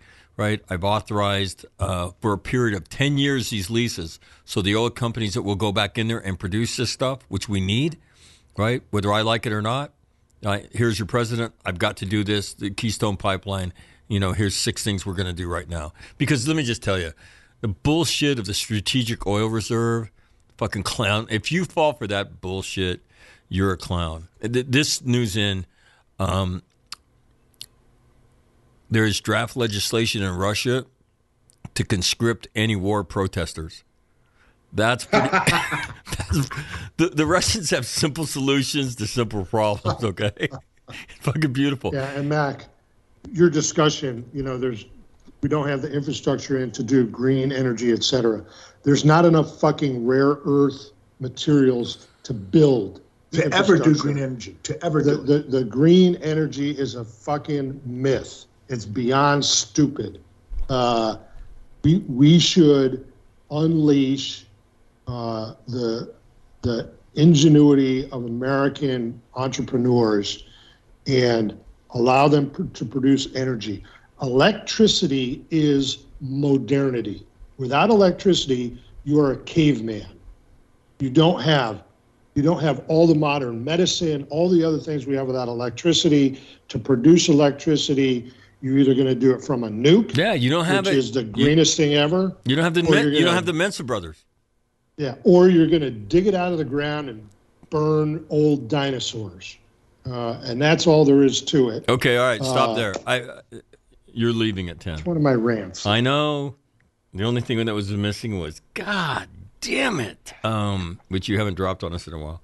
Um, I want you to be part of a Chinese OPT, military OPT, high level, looking at this and saying, "Hey, uh, the military, the big military event relative to Taiwan, do we need to rethink that?" So, give me some thoughts. Don't have to be mature thoughts, but give me some embryonic thoughts, and then after you do that, we're gonna we're gonna flip the table and and do the, a version of this for Taiwan. So, in about two and a half minutes, Will, uh, no, you don't get two and a half, but um, I'll give you 30 seconds. If I was a Chinese military, I'd say if you're going to do sort of a coup de main, then you got to do it. You, if you're there to encircle and terrorize and decapitate, you got to do it in 24, 36 hours. And so if our plan is not refined enough to do that, then we got to rethink it. got it. Tim, Completely agree. The, it, it, the lesson that, that they must be taking right now is if we're going to do anything like this, we better do it now. Because any delay of but Will Will, Will time- says not just now, but it's got to happen in a very very short period of time. Yeah, no, I'm, kind abs- of I'm completely agree. I completely agree because any any delay risks the Taiwanese improving their defensive posture, but most importantly, improving their defensive psychology of the of their people. Got it. With the, using the Ukrainians as an example. Okay, let's uh, flip the map and now be um, Taiwan uh, General Staff OPT. How have the events that you've watched here uh, changed the calculus for you? Nightingale, you go first. Since you agreed completely with Will, I mean that's so fucking un- Well- that's so like unbecoming of anybody on All Marine Radio. It well, it, it may. I can't think of the other time I've done it. I mean, this is, my- this is twice now. I think I agreed with him about something last year. But uh, be that as it may, if I'm if I'm the Taiwanese, what I'm looking at is the way that the Ukrainian people leverage the strength of their people to enhance their armed forces. I would immediately start thinking about playing off of that in order to increase the number of guys I can I can put under arms on short notice. I would I would start working working along those lines to make my military a popular a popular option and a popular entity with the people, which according to Grant, I don't believe it is right now. Right. But it should Um, be. I, the other thing I would say is um, surface to ship missiles, right? Oh, Surfa- yeah. Surface to air missiles. We are bec- going to become the mother lode of that in those mountains in Taipei. We are going to dig. We're going to make this thing Iwo Jima. We're going to have multiple exits in uh, for our rockets, be they surface to sh- ship or surface to air. We're going to be able to roll those things out, and we're going to be able to take anybody on.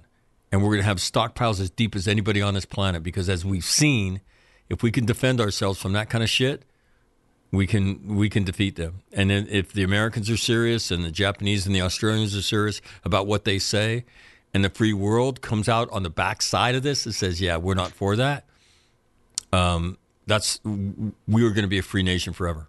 Will? Yeah, I would say one, um, it's an unbelievable failure of Tim's not to agree with me more. Item two, um, I would, if I was the Taiwanese, I would make sure that I had cyber dominance. Uh, and number three is, I would attempt to figure out what are all my strategic assets and ensure that they are dispersed. Strategic assets, not necessarily military, right but government uh, assets, economic assets. Um, and then the last thing is, I would have the propaganda in the can right now so that when it comes, it's sitting, you know, on a on a server in um, Iowa. That it doesn't have to come from Taiwan, but the propaganda that begins, the IO that begins, is it's in the can, it's done, and it's out there. And um, Let me just add one thing to that eh, along those lines, though. Let me tell you, Zelensky, I mean, he just released another video. I'll tell you what, man, that guy is amazing. He is, he is, he has animated the world, right? He's given a face to, to people all around the world that, to, that don't know shit about Ukraine, but most people know who that guy is now. And I would say we've got to have somebody like that right? Whether it's the president and she's a pretty articulate woman, right, or somebody, but we have to have a passionate, right, articulate spokesman that is gonna that is gonna be there to be able to animate the world in our in our defense because that is no That's not a a, a, a, a just oh yeah that's bullshit. It's not. He's impressive dude. Will you want to Yeah, finish your I, thought? yeah. I, I gotta I gotta shove off, but I, I will say an interesting thing to me yesterday. I'm playing cards in the casino, and someone asked me what I thought about Ukraine. Oh, that's, That's an indicator. That's an indicator because people, you know, they sort of know who I am. They know my background, and shit does not come up. People at the card table talk about KU basketball and who you're betting on in the football game, and the price of gas and all kinds of weird shit. But the idea, so so the narrative is penetrating deep in the U.S. That's my that's my indicator. So, Got it. All right. Anyways. See you, Will. I got to shove off. I got two appointments I got to do here in short order. All right. So, Well, we're gonna ask Tim about agreeing with you, so you'll have to listen to uh, to find out what he says. And I wish you a great day, sir. all right. Cheers. See you guys. Yeah. Timmy, you react to a couple headlines. Right here's one of them: Russians are targeting civilian residential areas. Yeah, that's that's par for the course. It's it's sort of like what they do when they, because as we've been saying since day one, they don't have the infantry ass to get in there and do a damn thing. They they've got few options.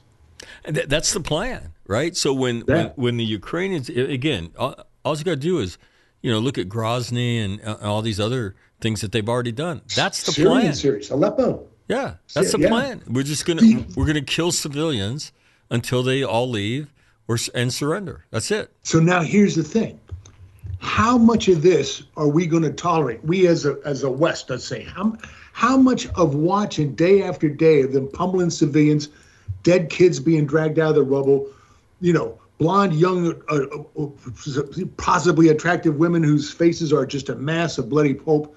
How much of that are we going to tolerate before people, politicians, force you into doing something that's stupid?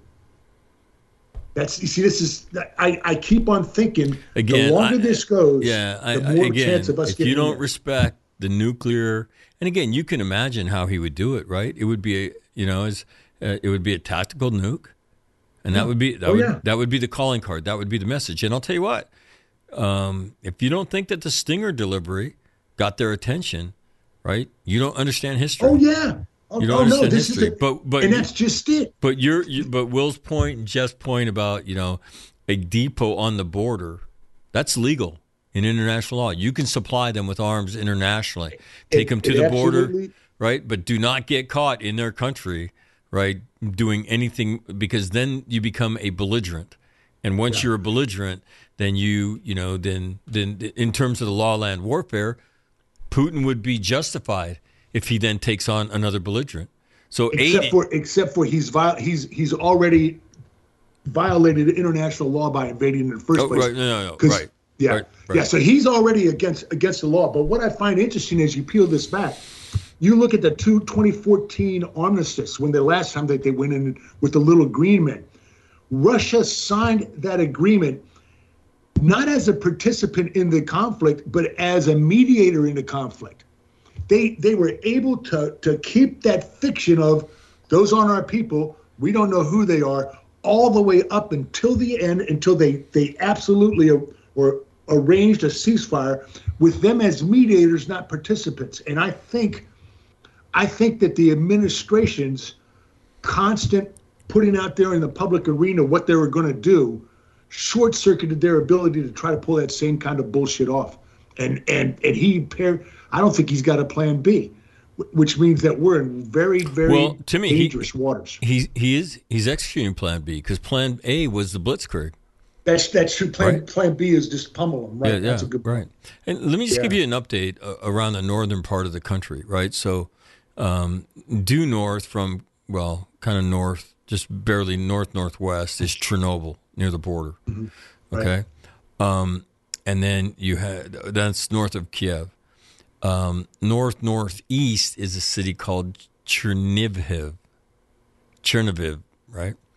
Uh, and then uh, not quite 90 degrees east is Sumy. It's it's you know maybe 80 degrees, 75 degrees Sumy. Sumy has not fallen yet.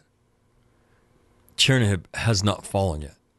Okay, That's unbelievable. and, and and these cities are right on the border, and and they've held out. I mean, so I mean, it it, it is stunning the lack of success, and then you go then you go down, you know, Kharkiv not fallen yet, and that's so that would be And Um, and Bucha, which apparently fell. I'm I'm looking live. They're raising the Ukrainian flag back over uh, back over in that city. That's assuming that this is what I'm watching and not some bullshit propaganda. But man, that they've taken cities back. Unbelievable. Yeah, and then you go further to the south. So this would be from Kiev, maybe at about four o'clock. It's a, a large city called Luhansk, right? It is. It is. It although it may be encircled, it is still in Ukrainian hands. Donetsk s- may be encircled, still in Ukrainian hands. Mariupol been circled for a while, still in Ukrainian hands. And, getting the shit bombed out of it Right. too. And then Mariupol is still being contested, right? Uh, Melitopol still being contested. Kherson fell. Odessa in Ukrainian hands. So, so I mean, you look eight days into this, right? Eight days into this, and and this is what's problematic about this for the Russians. Once we get once we get these cities to fall, right? We can then take those forces, move them elsewhere, and mass against the our our, our greater problems. The, the Ukrainians are not allowing them that. All right, they're not allowing them to be able to to to to consolidate and then and then ball up against that, which is giving them bigger problems. And again, as Tim said, um, but it, you can't get any real operational information about this kind of stuff. You know, you, you, you look for trend lines in, in in news reporting, and then you know you try to have a grown up approach to it. And as much as you want to root for, um, as much as you want to root for the Ukraine um, and their forces, and we certainly do. You know what we try to do is be objective. You know the sledgehammer that is the Russian military. That's no joke. The nuclear weapons that Vladimir Putin owns. That's no joke. So again, what can the United States do? and that is, you know, um, everything we can do economically. And to get, I, I think the biggest um, thing that the United States hasn't done that is, I mean, can you imagine if we were, you know, buying still buying steel from from Nazi Germany in, you know, 1941, you know, as they Yeah. ham, as they hammered the Brits right before Yeah. Pearl Harbor. Yeah, but you know, we it's not in our strategic interest to cut off steel from Germany, so we're really not going to do it. I mean, it's just, it's just, it's, it's. I, I find it disgusting, and uh, and I, you know, a, a, a, I think a true leader looks at the American people and saying, "I'm going to ask the American people to make a sacrifice. We will do everything we can to mitigate it, but the price of gas is going up." But but that is a political decision that he's making. It, it, it is, and it, and That's it's what going makes to go it up. disgusting to me. And, and and the thing is, is that normally when you start seeing oil go up about 80, 80 bucks a barrel or so, or something, that's this that's the high sign to start fracking here in South Texas, where, which has it, which which when the when when oil's below fifty, is not economically feasible to do that. Right. Now you're up about hundred and ten or so. And I and I actually called the Ainsworth Trucking asking if they needed some more pushes if they're if they're starting to take off.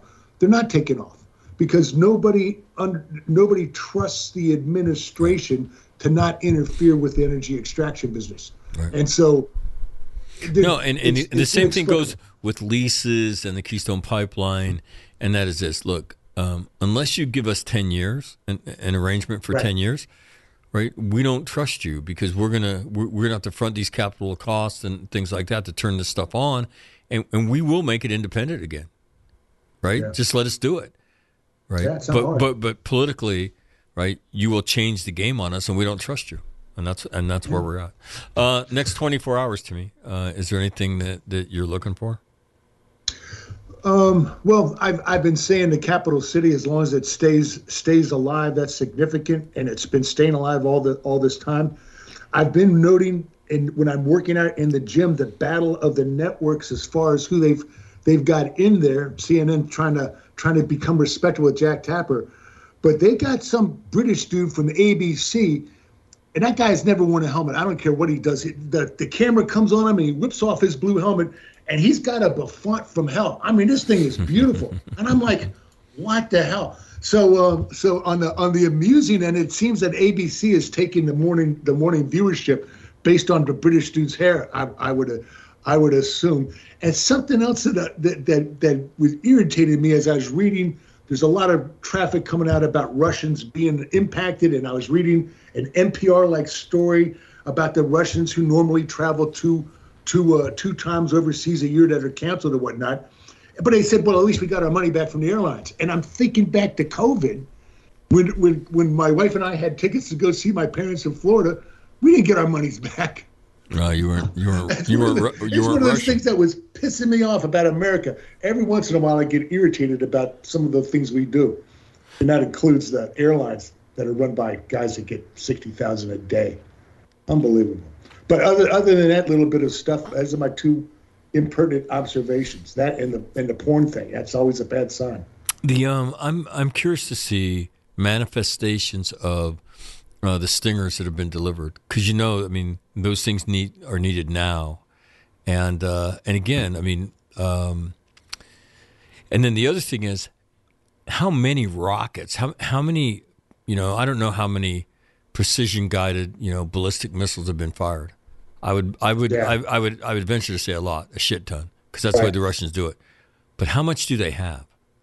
That's Right. another good question. How much do they have? Because once you see those things go away, right now you're talking about tubed artillery with, uh, you know, with now we're back in World War II again, and so, um, yeah, in Russian ordnance, because God knows how much I ran into this over in Afghanistan, old stockpiles and whatnot. They they don't have Comp B. I think they use a TNT based explosive accelerant, and that shit leaks. And so you uncover these old catches, and you'll see clear liquid down at the bottom. That's nitro fucking glycerin. I mean, they're very unstable. So even if they have a prolific number of artillery shells, and uh, we'll assume rockets loaded on standby, the way that those things are stored and the way that they treat them, I, I don't think they're that that usable. They, in other words, they've got logistic problems we don't have because we got enough money to do it right the first time. You know what I mean? Right. So we'll have to see. right, you're right. Yeah. That's why the Stinger thing to me is, is such a big deal, and uh, and again, as the Ukrainians uh, settle into this fight now, and it, it's it, now you're going to see less movement because you're seeing cities under siege, and so you're going to see people parked. And it, it- so, as there's less movement, does that pre- present targeting opportunities for them? Yeah. And uh, and again, the fact that you, I saw you nodding your head, but when um, when you see a report that there are still Ukrainian aircraft in the air, That's unbelievable. Yeah. Unbe- yeah, unbelievable. I, and again, I is that true or not? And so, but again, the Stinger thing, right? The Javelin thing, right? Those things when when you you see hundreds of those missiles being delivered, right? Think think about those with those javelins. They're supposed to be one shot, one kill. Oh, those are yeah, yeah. And I I saw tape of us two guys launching two stingers at a fast mover, and I don't think they got it. I mean, the fast mover came right down them. They they were on it fast. I, I think those stingers are, are are very effective against helicopters. I just don't know about fast movers because it seemed to me that that that it seemed to me that whoever the Russian was flying knew that he'd been been shot at, and he was on the deck doing this shit, and those missiles didn't come close to him that I could see. But I, I just don't know. It'd be be decent to have somebody who knows something about those weapons to, uh, tell us about it because I really don't. Got it. Got it. All right. All right, Timmy. First of all, thank you very much for doing this, and uh, I'll talk to you tomorrow. Always, always a pleasure. We got to talk about that war game tomorrow with Jeff. Yeah. Yeah. No. we- I- I because we- because that that thing that that thing they end up in the same space, but they had air dominance. They didn't have Ukrainian jets attacking them. This is this is phenomenal. The the what we're seeing right now, just Right. unbelievable. And I'd love to hear. Um, I'd love to hear General Van Riper and General Zinni's thoughts on this. Oh, so, I, so I'm going could to you imagine? I'm going to shoot them an email today and see if they, they they'll come on and talk about it and uh, see Oh, if Gen- hell yeah. see if General Van Riper's seen the war gaming and uh, and and I think they will speak very matter of factly. No, no, no. This is the way it, it, it, it was always you know thought to go, and that is the Russians will roll in. You know, the Ukrainians will they fight? Answer was always yeah, of course they will. And uh, if you know the history of them as a people, and then it would it would settle into this siege like we saw in Grozny and things like that. And uh, and then the question would be, would they do? Would the Russians do it as the world watched? And uh, so anyway, um, But again, you have, uh, you know, right now you have uh, President Zelensky appealing to President Biden, saying, you know, shut the sky. Yeah. And you know, and we just can't do that. If you do that, you invite nuclear attack on somebody.